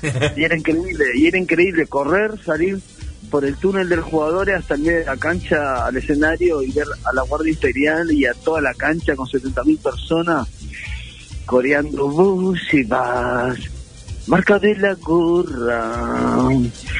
Fue increíble, no sé, es indescriptible, ¿no? Yo toda la vida sufrí por Racing, ahora estoy mucho más calmado, pero sufrí mucho por Racing. Era como que te sientes en una mesa que le falta una pata, ¿entendés? Un día todo el tiempo. Se va a caer, esto se va a caer. Después de 35.000 años y encima me convocan para cantar y... Nah, fue y el país era un quilombo en el medio de eso. Sí. Fue terriblemente traumante, emocionante y muchas cosas más que terminan siempre con antes. Cuando yo andaba bien. Qué lo que sí. Che, tenemos más audios. Cuando se lo pedí me dio un poco de miedo porque le pedimos un audio, un saludo para vos al señor Marito Baracu. A ver qué dice Marito. Ah, ¿sí? Bueno, Hernán, un tipazo, me abrió las puertas de su hogar más de una vez, casi sin conocernos, me invitó a asado, me presentó su familia y todos los amigos que siempre están ahí, que lo rodean, así que ya teniendo la oportunidad de conocer eso, te das cuenta de la clase de persona que es Hernán. Así que siempre agradecido por abrirme las puertas de su hogar y por la paciencia, ¿no? Pues siempre le rompo la bola con algún saludito para algún amigo que me rompe a su vez las bolas a mí. Y anécdota para contar, una vuelta estábamos filmando y el camarógrafo que trabaja conmigo es vegetariano y Hernán le metió un cacho de osobuco ahí de un puchero que tenía y se lo hizo morfar de una. Obviamente Hernán no sabía que era vegetariano el muchacho, pero bueno, después tuvo con una linda cagadera. Bueno, si escuchás esto, ¿verdad? Un beso en la poronga. Mira, ahí está bien, que también así, Marito Baracu. Qué más cafierro ese Marito, bro. Linda sorpresa, che. Sí, lo quiero mucho a Marito, somos amorreros. Lindo. Bruni, dale, pregunto. Basura. Dale. ¿Alguna vez te discriminaron por tu forma de vestir y hablar? Y sí, che. ¿Para qué te voy a decir que no? Sí. La gente es muy prejuiciosa, ¿viste? A veces los que... A veces pagamos la culpa por los que sí son gente mala o rara o rata o degenerada. A veces pagamos un poco por eso, ¿entendés? Te ven con pelo largo, con visera, en un lugar que no te conocen y siempre te miran. Hasta que no te miran a los ojos piensan que vos sos una mala persona o que entraste a robar o que entraste... hacer algo malo, me pasó muchísimas veces, pero cierto que los miro a los ojos y les hago sentir de que si entré ahí es para algo bueno. Pero sí, me pasó una banda de veces. Al principio, más entre el 2000 y el 2005, era como algo que muchos veían mal. ¿Notabas el prejuicio? ¿Notabas el prejuicio de la miradita por arriba del hombro? Sí, más vale que sí, pero al toque los daba vuelta yo, los doy vuelta. ¿Sí? Porque no hay nada que pueda contra la vida genuina, ¿no? Sí, yo estoy en la vida de cualquier persona que haya conocido o haya compartido para hacer bien. Jamás voy a estar en la vida de nadie para mal. Y al toque lo perciben y después terminan abrazándote y diciéndote: disculpá, Miguelo, que pensé que eras una rata, ¿no? Igual, Hernán, los que más nos han cagado toda la vida están de traje siempre, ¿no? ¿Cómo? Los que más nos han cagado la vida siempre están de traje, ¿no? Claro, claro. Che, y a mí me gusta siempre preguntar, como es un programa de padre e hijos, ¿cómo pensás que sos como papá? ¿O cómo querés ser? No, yo ya soy abuelo, tengo dos nietas que las estoy criando yo también, ¿no? Por ausencia de los padres. Tengo una hija de 20 y pico de años, que es la madre de mis nietas, que la estoy criando yo y toda la familia. Después tengo mis dos nenas, mi hijo, y la verdad que en ese tipo de cosas, en ese tipo de cuestiones, sería mejor preguntarles a ella, porque... Y si yo te digo que le preguntamos a Victoria, a Isis, claro, a Karin, a Didi y a la Ingrata, ¿qué me decís? ¿Querés escucharlas? ¿En serio me decís? Olvídate, vamos, dale. Ay, qué bien que estuvieron, Batita. Hola, Mala Fama, te amo y te extraño. Dale. Te estoy escuchando en la radio, tu hija Victoria. Oh, mi papá. Te deseo lo mejor del mundo y que estés conmigo toda la vida. Qué lindo. Tenemos más. Las horas más lindas. Se zarparon, qué bueno, boludo. Lindas al lado tuyo. Ay, mi papá. Hay más, ¿eh? Hay más. Ay. Tenemos a todas. No te dije una, a todas. Ella es mi máximo amor de toda la vida, ¿no? Ese... No era otro máximo amor como ella. Mi primer nieta y es mi hija. Porque, bueno, me agrandó la capacidad de amar, la paciencia, el amor y todo. Nada, nunca pensé que iba a experimentar una sensación tan grande como ser padre y abuelo a la misma vez.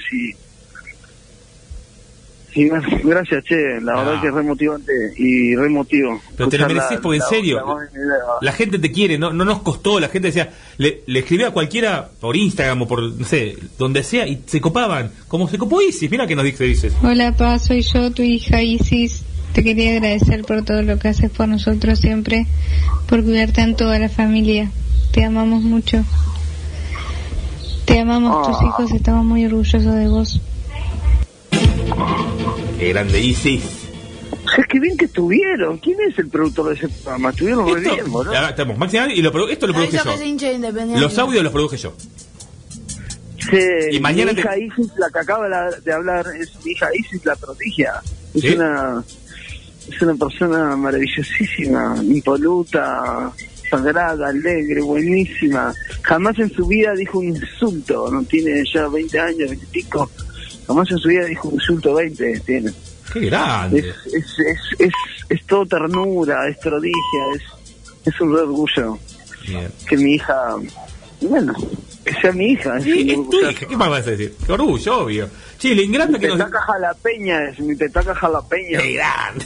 Che, ¿qué dice la Ingrata? A ver. Hola, tío, soy la Ingrata. Ya sabes que sos como un padre para mí y siempre te voy a agradecer todo lo que haces por mí. Te amamos. Ah, la Ingrata. Bueno, la Ingrata también es.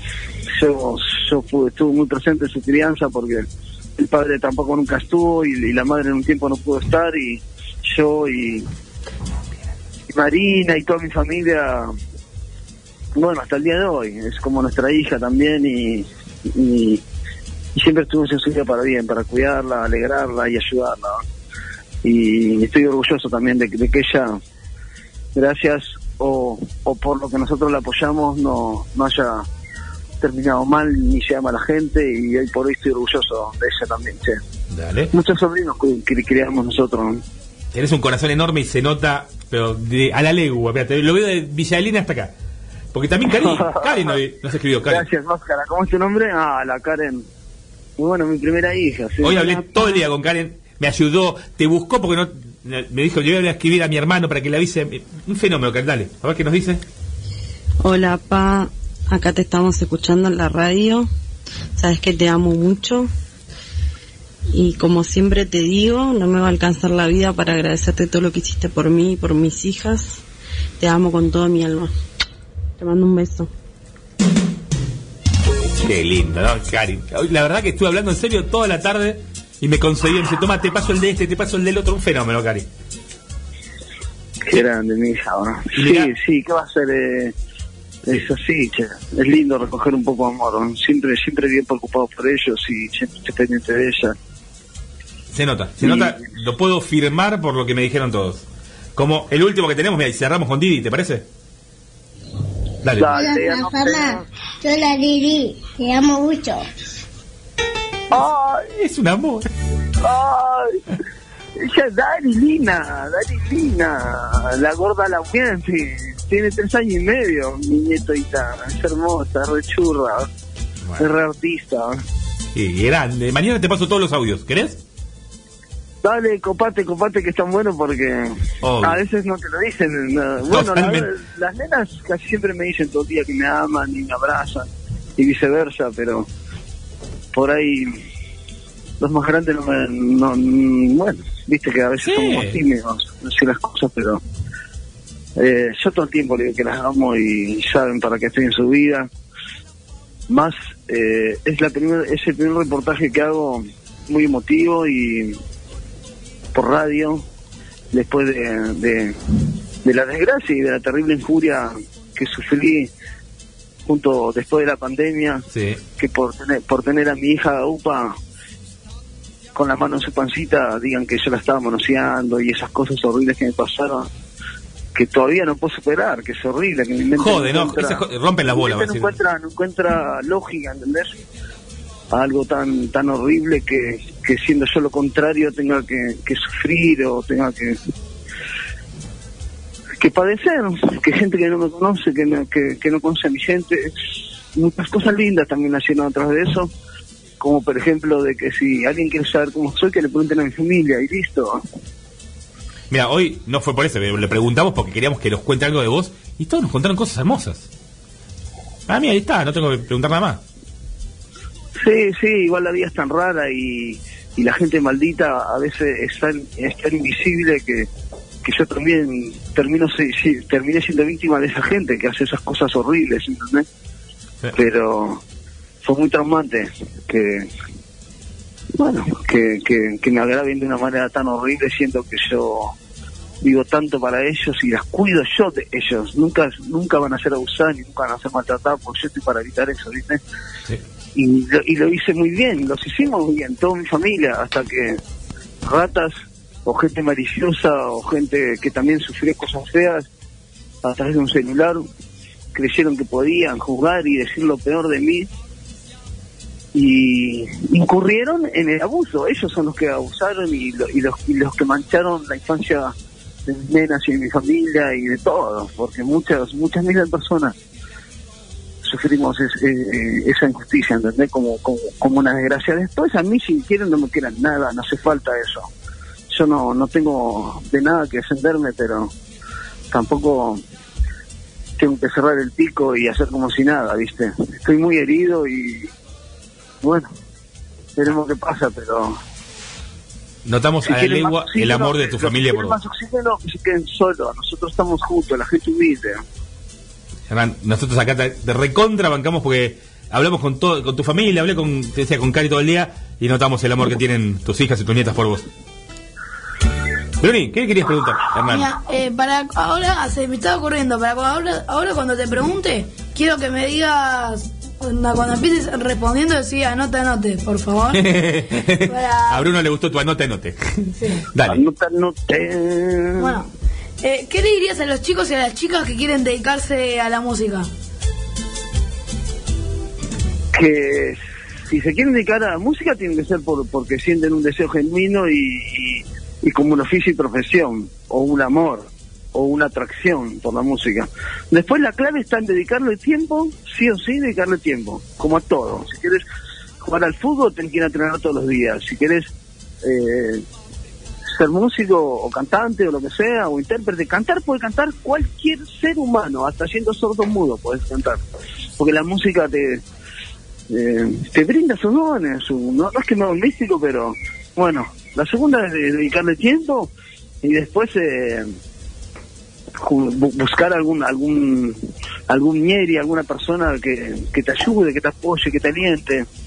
Y si no solo, yo lo hice solo, con mi guitarrita cuando tenía 12, 13 años, puse a escribir canciones solo. Mientras todos iban a boludear, yo ponía a escribir canciones con mi guitarra y enfocarte en tu sueño. Y después, la Sagrada Musiquera a casi todo les da vida, a casi todo. Hasta perjuiciosamente para niños música, porque ustedes sabrán de que salen 200.000 grupos como comercializando a la música, usando de la rima y usando canciones de otros y todo eso, pero hay un gran vacío que necesita ser llenado por gente que la ama verdaderamente a la música, que tiene el oficio y la conexión de la música. Y hay un gran vacío que les está esperando, que con un poco de tiempo y amor les van a nacer nuevas canciones y la gente está necesitando eso. Así que denle que tarden, mándenles mecha y ayuden a llenar ese vacío que hay en la Sagrada Musiquera. Genio, Hernán, genio. Te escribo mañana, te mando los audios, vas a venir para acá. ¿Con qué canción podemos terminar? ¿Cuál te gustaría vos? ¿Cuál me gustaría? Che, un pedacito que nos puedas cantar. Antes capaz te mandaba una inédita. Cuando vaya para allá, cantamos las inéditas. ¿Cómo? No, obvio. La resaca de Tobor a mí me encanta mucho. Dale. Como ha pasado el tiempo. Canta un pedacito, decirlo. Lo que pasa es que hay varias versiones de la resaca de Tobor también. La que vos quieras. Hay algunas que son tipo demo. Pero chino, dale. ¿Soy Mala Fama? ¿Por qué no mandás la canción que grabé con Fito Páez, no? O Cochinini con Andrés Calamaro, ¿no? Cochinini con Andrés Calamaro está buena, ¿no? Dale, vamos con esa. Hernán, nos encantó charlar con vos. Te escribo, vamos a hacerlo acá. Y Brunito, Hernán Coronel, Mala Fama. ¿De qué? Es un gran músico, un poeta, nos encanta cómo charla, cómo habla. ¿Y hoy de qué se recibió? Un tipo que sabe. Título oficial de tipo que sabe para acá. ¿Cómo es tu nombre? Bruno. ¿Y Alejandro? Brunero y Alejandrero, no les veo las caras, pero por la voz se nota que son lindos, feos, che. ¿Qué? Gracias, me hicieron sentir algo muy lindo. Gracias, nosotros también, de verdad, hay una vibra acá en el estudio que es difícil de conseguir. Estuvieron bien en honrar la radiodifusión y la Sagrada Musiquera, ¿no? Y tomarse el tiempo de producir algo que a la gente le genere sensaciones genuinas y buenas, ¿no? Es que es lo mismo que vos decías con la música. Amamos la radio, y lo hacemos desde ahí. Qué bueno, esa es la clave, mi amor. Estuvieron re bien, bueno. Querido, te escribo. Y después, yo no creo en las promesas ni en los juramentos, pero voy a estar allá. Cuando me invitan, voy para allá con la guitarra y el tecladista. Ni promesa ni nada, es buena onda y lo vamos a hacer. Anoté, recontra gracias, che. Abrazo gigante. ¿Cómo no? Dale. Hernán. Y a la gente humilde, che. Siempre. No pierdan el tiempo, ayuden a su gente, que la vida es lo más frágil que hay. ¿No? Abrazo gigante, Hernán. Un abrazo y nos vamos a ver seguro y pronto. Chao, amigueros, amigueritos y amigueras. Vamos, mándale Mala Fama, dale. Gráfica Croquis, papelería comercial y empresarial, impresiones offset y digital, bajadas láser, fotocopias, duplicaciones, vinilos de corte, sublimado de remeras y mucho más. Encontranos en Juan B. Justo 46, Becar, a metros de Avenida Centenario. Envíanos un mensaje al WhatsApp 15 56 66 4956 o por mail a graficacroquis@fivertel.com.ar. Arte y Gráficas Croquis. Seguimos con más tipos que saben.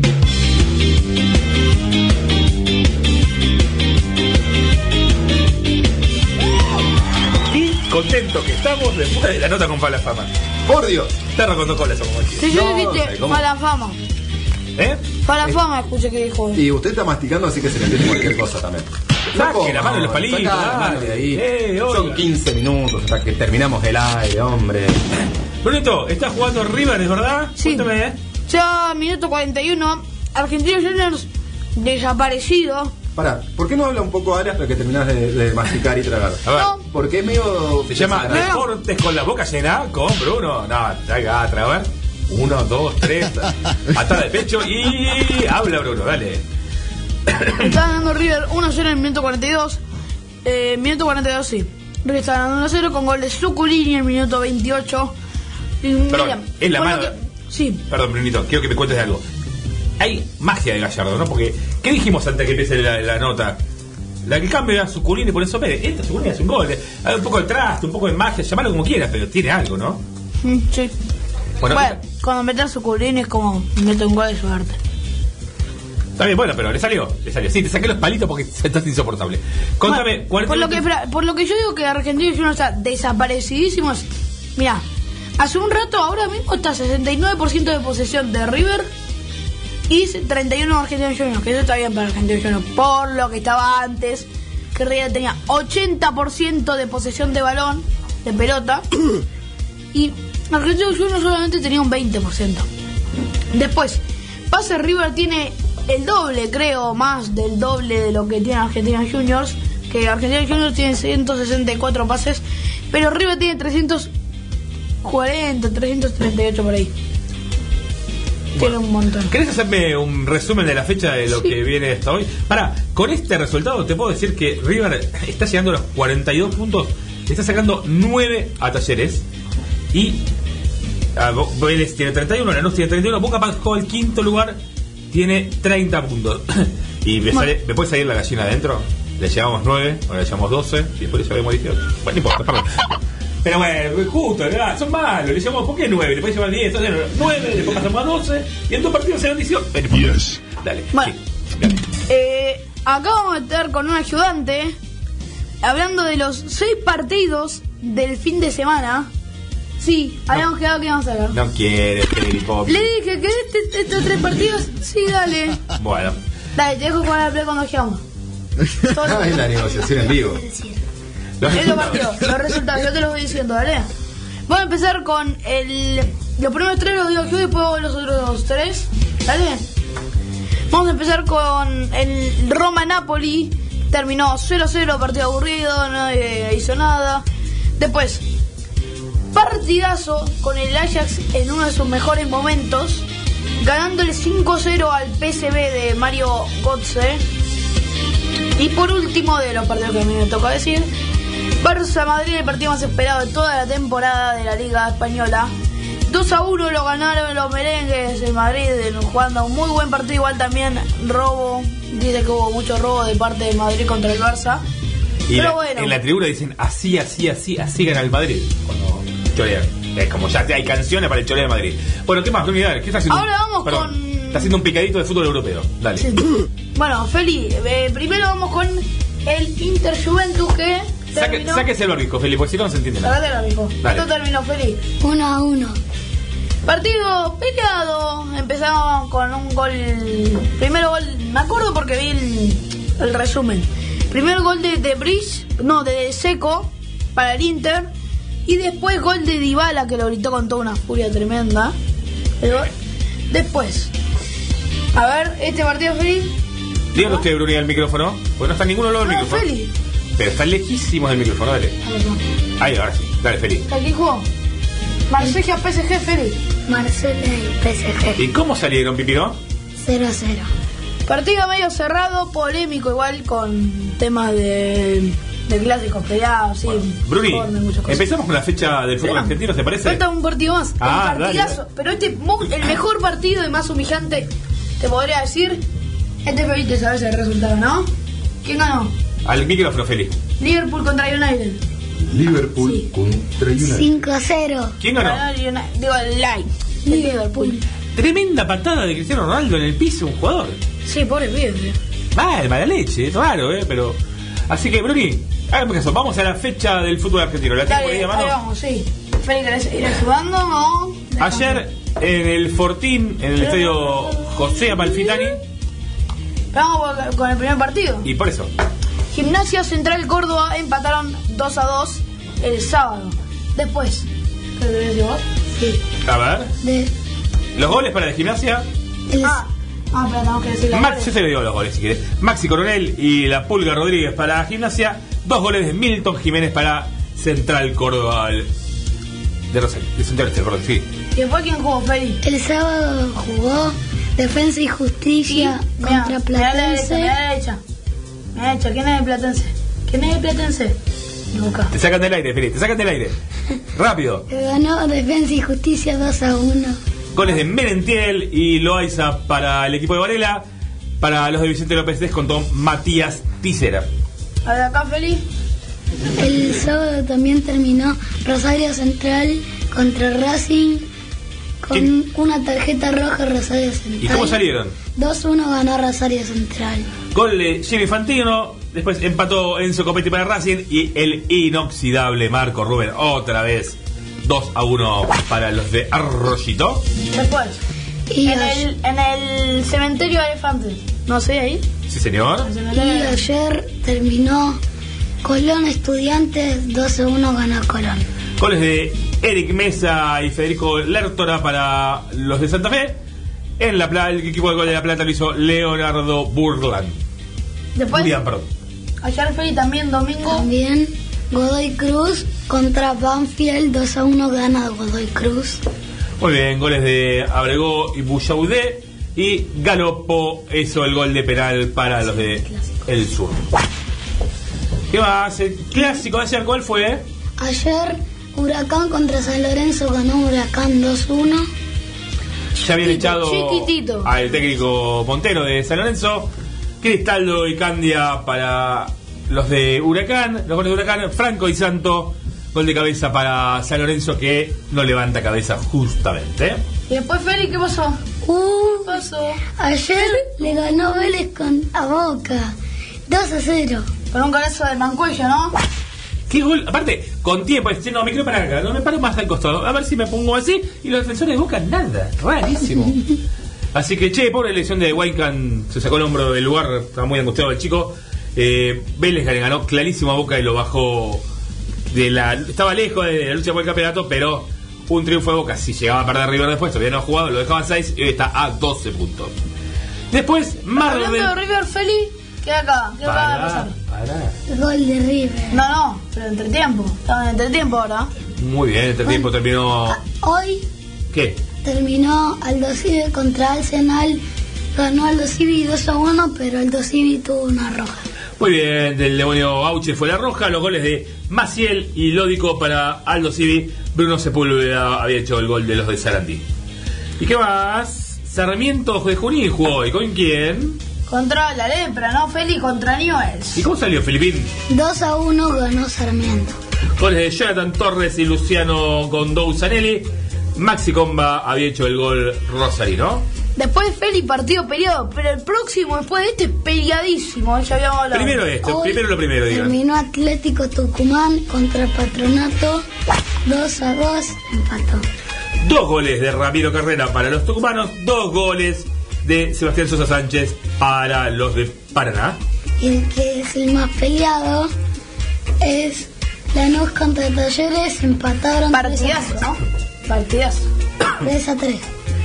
2 goles de Michael Santos para los cordobeses. Sí. Y un gol del perrito Auski, que todavía sigue siendo jugador de River, que le empezó a hacer apuestas a los compañeros y no ganó nunca más. A los 6 compañeros. Y de la remontada del segundo tiempo, arrancó el primero, siguió el segundo. 2 goles de José Manuel López y empató, hablando de inoxidables, como hacíamos con Marco Rubén, José el Pepe Sanz, 3-3. Y no para de hacer historia.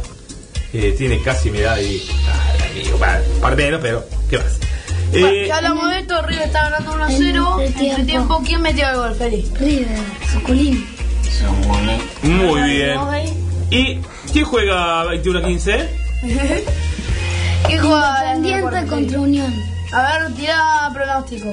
¿Cómo sale para vos, Feli? A ver. 2-0 gana Independiente. No, 2-1 gana Independiente. Muy bien, Bruno. ¿Cómo sale para ustedes? 1-1, empate. ¿Sí? Maxi. No voy a opinar. Juegues este periodismo, ¿verdad? Digo, una gran nota con Mala Fama. No podemos bajar el nivel. Mira, como uno me dijo. No podemos volver, es posible. Yo voy por un empate Independiente. Como Bruno me metió gol de River. Suculini. A ver, ustedes dicen 2-1, dijo Félix, dicen 1-1. A mí me gusta también el 1-1. Ahí voy con viernes a las 7. Vamos a tirar. Tenemos tiempo, ¿no? Rápido, Félix, rápido. Viernes a las 7, Racing y Defensa Justicia. El viernes también a las 9:15, Argentinos Juniors contra Lanús. Sábado 13:45, Platense y Atlético Tucumán. Más fuerte, dale. El sábado también a las 3:45, Arsenal y Sarmiento. Arsenal. El Arsenal de Sarandí, está bien, dale. ¿Qué más? A las 18 horas, ¿quién juega? Banfield y Vélez. Muy bien, y también a las 18 horas. ¿Qué más, Feli? Talleres y Huracán. Y ya más tarde, 20:15, en la Bombonera. ¿Quién juega? Boca contra Gimnasia. Ah, muy bien, pasamos al domingo. Cuando estás comiendo los ravioles, 1:30, horario horrible para el fútbol. Pero en Santa Fe, ¿quién juega? Unión y Rosario Central. Ya más cerca, entre la sobremesa, antes de la vivienda, en el nuevo gasómetro juega San Lorenzo contra Godoy Cruz. Muy bien, ya comiste, tenés unos mates ahí, por ahí ya estás entre terminar el mate y arrancar la cervecita. Y en Rosario, Newell's Independiente. Muy bien, ya cena si te querés acostar temprano, si no ya estás ahí con esta es la de la hora picadita de la noche. Bien, 20:15, Estudiantes contra River. Lunes, cuando estás escuchando tipos que saben, te vas enterando de fondo porque vas a escuchar tipos que saben. A las 19 horas, 20 de noviembre, Patronato y Colón. Muy bien. ¿Y 9... el pronóstico de River después, Feliz? Sí, y 9:15 del lunes que viene, cierra la fecha. Central Córdoba contra el Guajiri. Maradona en el cielo, como estaría, no sé, porque Boca contra Gimnasia. Muy bien. Mirá qué rápido piensa el tío. Y encima hoy creo que se cumple un año, ¿no? No, 11 meses. Ah, sí, verdad. 11 meses del fallecimiento de Maradona. A ver, vamos a hacer 3 pronósticos de la semana que viene. A ver, dejamos River, Boca, rápido. Por Racing, tiempo. Dale, Boca, digo River primero. Pronóstico, 2-1 gana River también. Para mí también, ¿eh? Para mí River 3-1, Maxi. Con Estudiantes, visitante. 2-1 para River. Boca, la semana que viene, sábado con Gimnasia. Feli, rápido. Empatan 2-2. ¿No? Empatan 0-0. No, 1-1. Para mí gana Gimnasia 2-1. Maxi, 1-0. ¿La Boca? Gimnasia. Muy bien. Y cerramos con Newell's Independiente el domingo que viene. Feliz. No, Racing Defensa y Justicia. Newell's Independiente, dale, vamos. Así lo ponemos en un compromiso a él. Dale. Newell's Independiente. Sí. 2-2. ¿Vos? Para mí gana Newell's 2-1. Para mí Rojo sacó un empate. Sacó un empate 2-2, estoy con Feli. 1-0 para Independiente. Muy bien, señores. ¿Qué pasa, Feli? ¿Aquí quién saludar? Se nos acaba el tiempo, Pipino. Se viene rápido. Esta noche 2. No, se viene esta noche 2 ahora. 1-1. De 20-22. Y después, Borbotones confirmado, ¿de verdad? ¿Es así? Confirmadísimo. Brevito, estamos haciendo radio. ¿Usted le jode? No, ánimo. ¿Qué viene en Borbotones? Vamos a tener una nota demasiado internacional. Vamos a estar hablando con gente del futuro. No sé qué decir. Nada, escucha a las 10. Escucha a las 10, sí. Hay 14 horas de diferencia con la persona con la que vamos a estar hablando. Para esta muchacha, cuando estemos en la nota, va a ser martes al mediodía. Japón, Nueva Zelanda, ¿por dónde viene? Australia. Sí, por ahí, le empecé por un poquito. Muy bien, Australia. Así que, Torito, ¿algún saludo? No, toda mi familia. ¿Feli? Muy bien, beso a mami, ¿no? ¿Nico? Está solo en casa, y a Maquia. Maxi, gracias por todo, chicos. A ustedes. Gracias, Luquita, y gracias a todos los que hacen con nosotros, de un lado o del otro, este programa que se llama Tipos que Saben. Hasta la semana que viene. ¡Chau! Juguetes, caretas, disfraces, piruetas. Ya se prepara la orquesta. En una fiesta no puede faltar una canción como esta. Que alegra, que explota, divierte y rebota. La gente se vuelve loca. Todo el mundo a saltar. Esto es una fiesta. Si sos amargo, andate a casa a dormir la siesta.